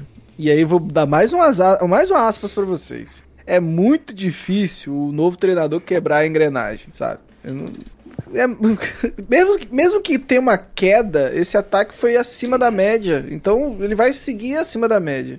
Então não, não- não vejo muito risco na- nessa alteração, pelo menos no curto prazo. Aí no playoffs e, e- e aí no longo prazo é- é- são bichos diferentes, né? Mas não vejo uma- um, um impacto tão grande assim, não. É, vamos, vamos ver a defesa, hein? Vamos pra Pô, você não vai deixar nem o Alan falar? Você quer, você quer acrescentar algo? Não quero falar nada. já Tem, não- tem não- algo a se falar dessa defesa? Além Caraca, o Alan desistiu ataque, né? da, divisão. Porque O Alan o- desistiu da divisão. O ataque é bom pra caralho, cara. Você- Qualquer outra coisa que você Pegaram falar o é- Jameson Crowder lá, ainda vai ser melhor que o Colby. O É, Alan desistiu, o Alan desistiu da divisão. É- é isso. Vamos, vamos pra defesa. A defesa do Buffalo é a melhor, foi a melhor de VOA ano passado. Com a chegada do Von Miller, ela reforçou seu ponto mais fraco, pass rush. Dá pra torcida esperar a defesa mais forte ainda esse ano? Vamos lá. A defesa do Bills sempre vem muito forte, né? Com o Sean McDermott, que é um gênio defensivo, um maestro defensivo, sempre vem muito forte. E vem sempre com aquela filosofia de fazer o time adversário andar o campo inteiro, né? Então, às vezes, cede um pouco mais os passes curtos ali, né? Corrida é um ponto que foi um ponto muito fraco ali. Mas a defesa do Bills sempre estava ali em cima, né? Sempre estava ali no- nos tops. É, ano passado teve, foi a melhor de voo ali, mas não foi melhor em vários stats. É, e, e a gente pode né, ver de jogo como o Kansas City Chiefs, né? Não, não vou lembrar, mas jogos como o Kansas City Chiefs. é, jogo contra o Cardinals, por exemplo, também. né? Então teve alguns jogos assim que a gente vê que não é uma defesa clutch, que vai encerrar o jogo.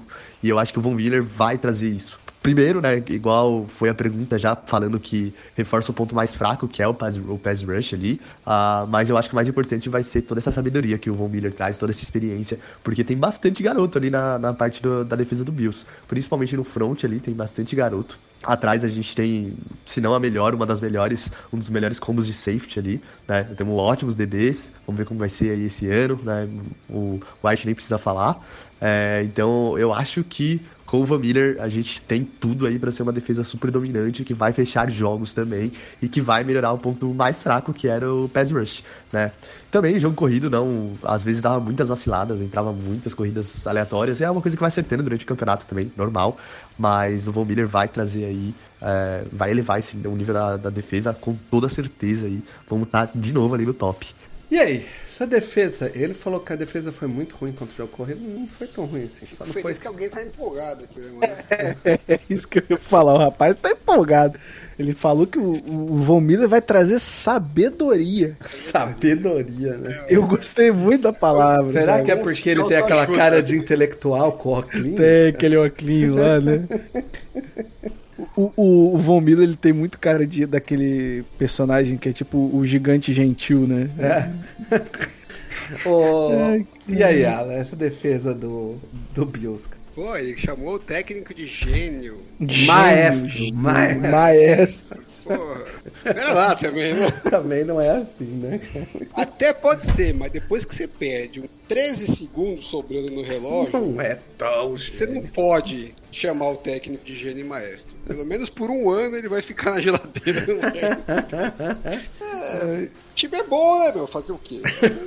Não tem muito. É bom, pegaram um dos melhores caras pra. Eu concordo com ele aí, essa história de. é, falta um cara pra fechar, né? Chega uma hora que você. Não vou comparar o Von Miller ao Aaron Donald né, né, nessa fase da carreira, mas a gente viu ano passado, né? Na hora que o bicho pegava, tinha uma confiança na.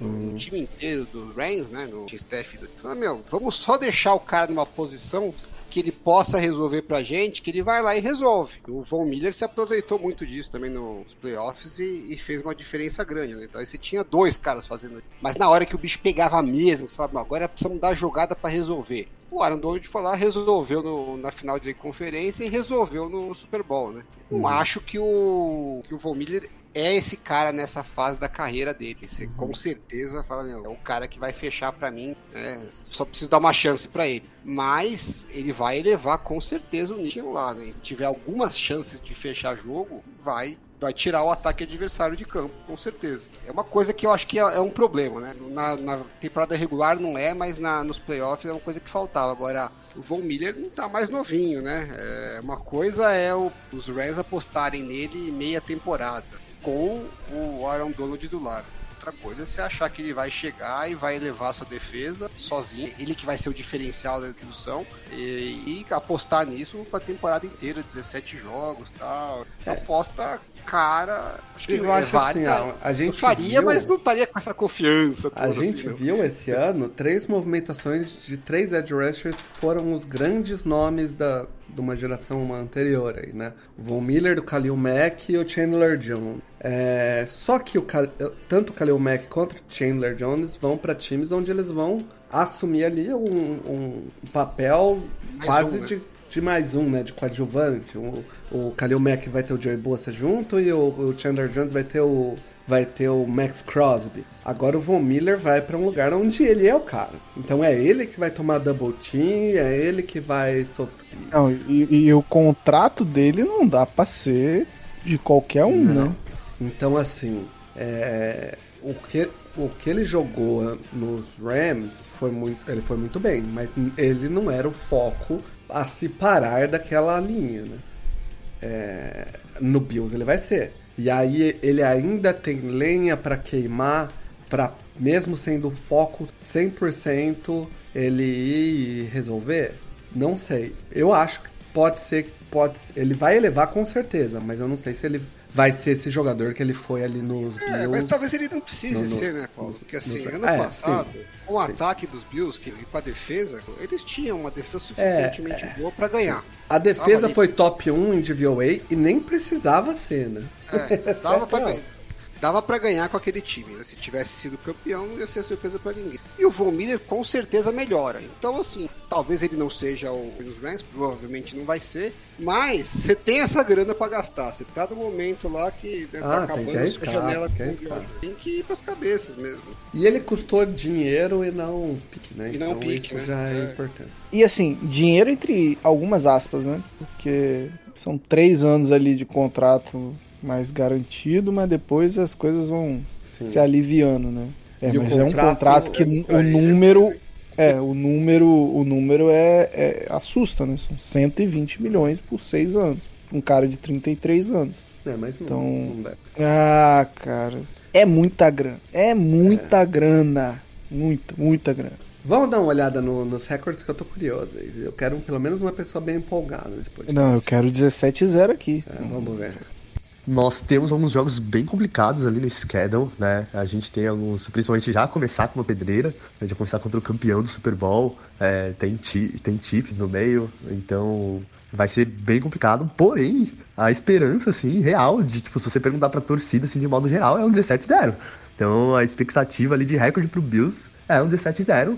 E pessimista, assim, bota 15-2, assim, sabe? Então a galera tá bem otimista aí pra esse ano.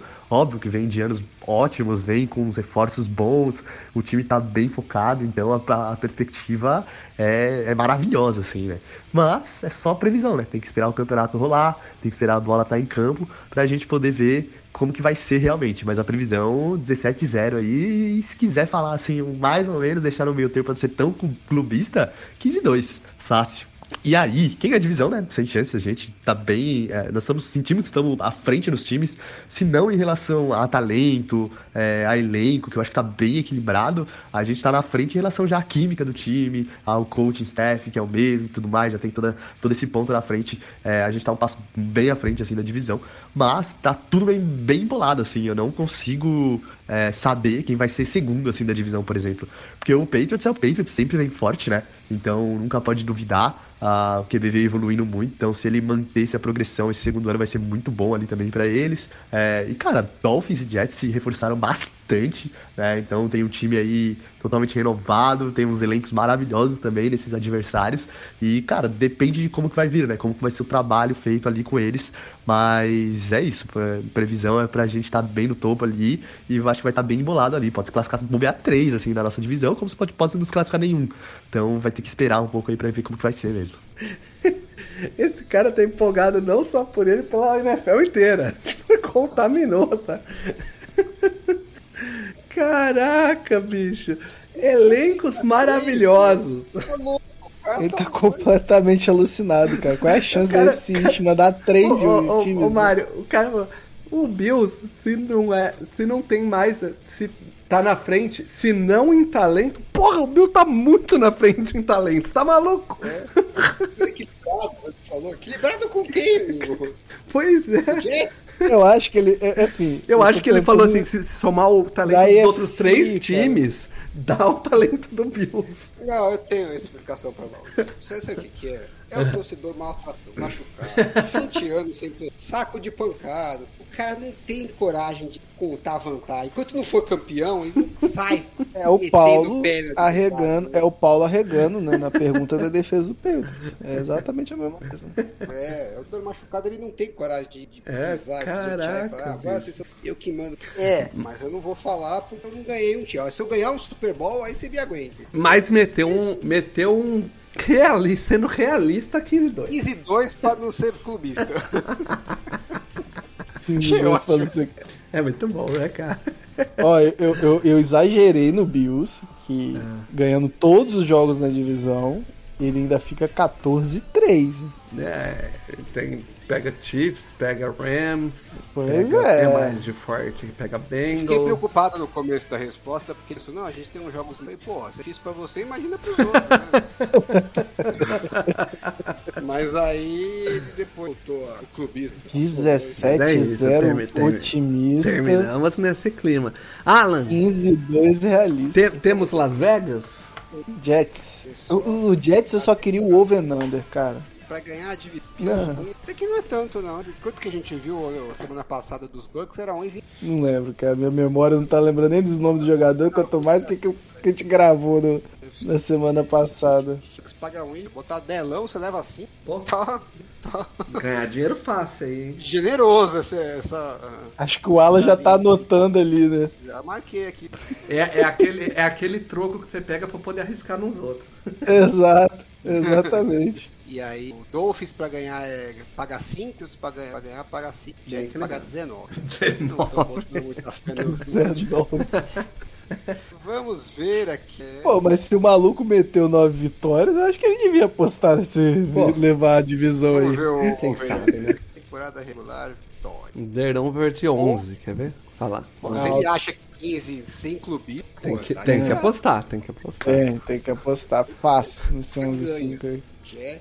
6. Fala, 5,5. Eu vou apostar. Quanto tá pagando o, o, o under aí? O under paga bem, 2,40. Olha aí, hein? Opa. Você mete Anota. 10, volta de 4. Não. Anota aí. É, New England Patriots, 8,5. Tá. Olha, quanto tá pagando o under? O, under tá bom também, hein? É, quase o dobro. Falta o Dolphins, cara. Dolphins. 8,5. 8,5. 8,5? O over a gente, né? Tá cagando pros três, tá em casa. É, e, e o, o, over tá, o over e o under estão pagando quanto, quanto cada um aí de Miami? O Dolphins paga dois e foi pagar um. Aí, Paulo, você é. que não acredita mais no Dolphins. É. Senhor Mário! Senhor Mário, para, para fechar, você acha que alguém mais vai aos playoffs dessa divisão aí? Com certeza não. Não? Eu também tô Não existe a mínima possibilidade. Eu também acho que é, que é isso, cara. É Bills e acabou. Eu já salvo, falo, não, eu... salvo desgraças. E se bobear mesmo com desgraças. Três eu dei... o cara falou é demais, né? Não. Eu dei spoiler na, na semana 1, né? Da, na EFC Norte, que os meus três wildcards são da EFC West. Então, a minha resposta é tá não para né? todos. É, cara, é isso aí. É, essa divisão tá. Não, eu quero ouvir o Alan. O Alan acha que vai alguém? Você vai ser louco, Alan? ah, eu acho que assim, diferentemente do Mario, eu acho que tem uma chance. O time do Sobens, um salto. Acho que mesmo esse time dos Patriots tá esperando da defesa, mas se não acontecer, a solução natural do também pode brigar pro playoff. É, um ou outro, né? Os dois ao mesmo tempo, tudo improvável. Eu acho que tem uma chance, mas os- as duas situações, pra mim, no, o cenário esperado, né? É, E você, Paulo? nem ferrando, aí não vai, cara, mas nenhum. Vai, dois, três pra, pra vala. Agora eu vou, eu vou refazer pra gente fechar, né? Dolphins, então, fica à frente do Patriots, né, Paulo? Você acha que fica ali, fica ali. Na, na margem de erro ali, de duas vitórias. Eles vão empatar, né? Inclusive Vão os jogos empatar, deles é. vão ser dois empates, é, É isso. isso, vou ficar Tá mexendo bom. nesse vespeiro. Ok, Se não for Paulo. pro playoff, Fica- que fica frente? Fica aí, fica aí nos altos, Alan, que o Paulo foi o maior cagão Dedê, nos esse ano, previews. esse ano eu não vou mexer nesse vespeiro, não dá azar, dá azar. Eu quero ver quando chegar no AFC West se ele vai coragem. É, Ah, eu exatamente. vou, vou falar nove, nove, nove vitórias. Paulo. Fazer uma zica reversa. Não, mas é isso, cara. Fechamos a AFC West. Caminha. A AFC Ah, West. A AFC East, caralho. Acabou. Acabou os Acabou previews. então, né? AFC East. Faltam três previews pra gente encerrar essa série de previews. Tá passando rápido, hein? Tá passando rápido, não tem jeito. Né? A temporada tá batendo na porta. Então, ah, Alan, teve, teve thread essa semana no, no Endzone? Você sabe que foi curioso, né? Não era nem uma thread. Eu, o projeto que eu tava bolando aqui, eu fui assistir o jogo The Cat, ficou como símbolo né, dos Cowboys. E aí assisti o jogo inteiro, né? A transmissão da TV inteira. E aí, é como um jogo muito antigo, né? Muita coisa diferente. Algumas coisas foram me chamando a atenção, eu fui anotando, tirei umas fotos, gravei alguns trechos. do- E aí postei tudo ali, meio atitude de curiosidade. Não é que o povo gostou, achou, acharam legal, pediram para outros de outros jogos tal. Vou fazer até mais uma experiência. Já assisti, já separei aqui os trechos, assim que der vou postar, do jogo do Tuck Roll, que é um jogo que o Paulo vai gostar muito, fodendo. pra relembrar momento. Separado aí é, é Niners e, e Cowboys, o, da confusão do Terrell Owens. Ah, mas aí é tipo de temporada regular, né? Ah, mas é um Mas jogo foi, foi histórico, legal, foi legal, cara. Só, só de ver o, o quarterback chutando punch. Foi, foi maneiro. Eu fiquei. eu me peguei vendo essa thread toda aí. eu também, que eu também legal. nem falei, cara, era, desva- era desvalorizado. O cara tinha que fazer um extra Não, de, de punch. Pois é. Fazia um Era- de Panther, né? Era Panther e, e ainda tem o, o Joe Montana de holder, né? Ah, mas o quarterback holder até é normal, né? Até hoje em dia. Não, mas não o titular, né? É, agora, agora já caiu meio em desuso isso. Desde Mas há pouco, Tony te- Romo- há pouco tempo atrás tinha o Tony Romo aí, quem lembra? Mas o Tony Romo não era holder, ele quis ser holder naquela jogada. Parabéns, né? É isso que é. Parabéns é, é, pois é. Não, mas ele- mas ele quis ser porque ele já. Ele foi durante muito tempo. Sim, sim, mas é, é que era uma jogada especial e tal, e aí deu no que deu, né? Enfim. Aí o- mas... o, resto é história. É isso, vale a pena quem não conferiu ainda, vai lá no Rubens51, foi uma trade legal aí, pra, principalmente pra essa molecada criada leite com peri ovo maltine, que acha um crime comparar o, Ma- o mito Mahomes com o Brett Favre, vai ver um pouquinho de quarterback antigo, você vai ver que tinha uns caras que eram geniais antes dessa geração nova. Tá? Então, é, eu, eu sou 100% a favor do Alan fazer umas threads históricas assim, pra educar essa galerinha. Não vai educar. Não vai, não vai. É o Paulo saudosista pra fechar o podcast. É isso. Essa, é, é- essa molecada de hoje em dia, eu vou falar pra você. Tá bom, o, o, Eu vou. o cara começou esquecendo tudo e termina com no meu tempo era melhor. É, Agora eu vou tomar. Vou essa tomar porra. Essa juventude de hoje tá eu, perdida. eu vou tomar o meu chazinho de camomila agora. Exatamente. Pior que é isso que eu vou tomar agora mesmo. Muito triste. É isso, galera. Zero de volta, no Flex tá acabando. Aquele abraço.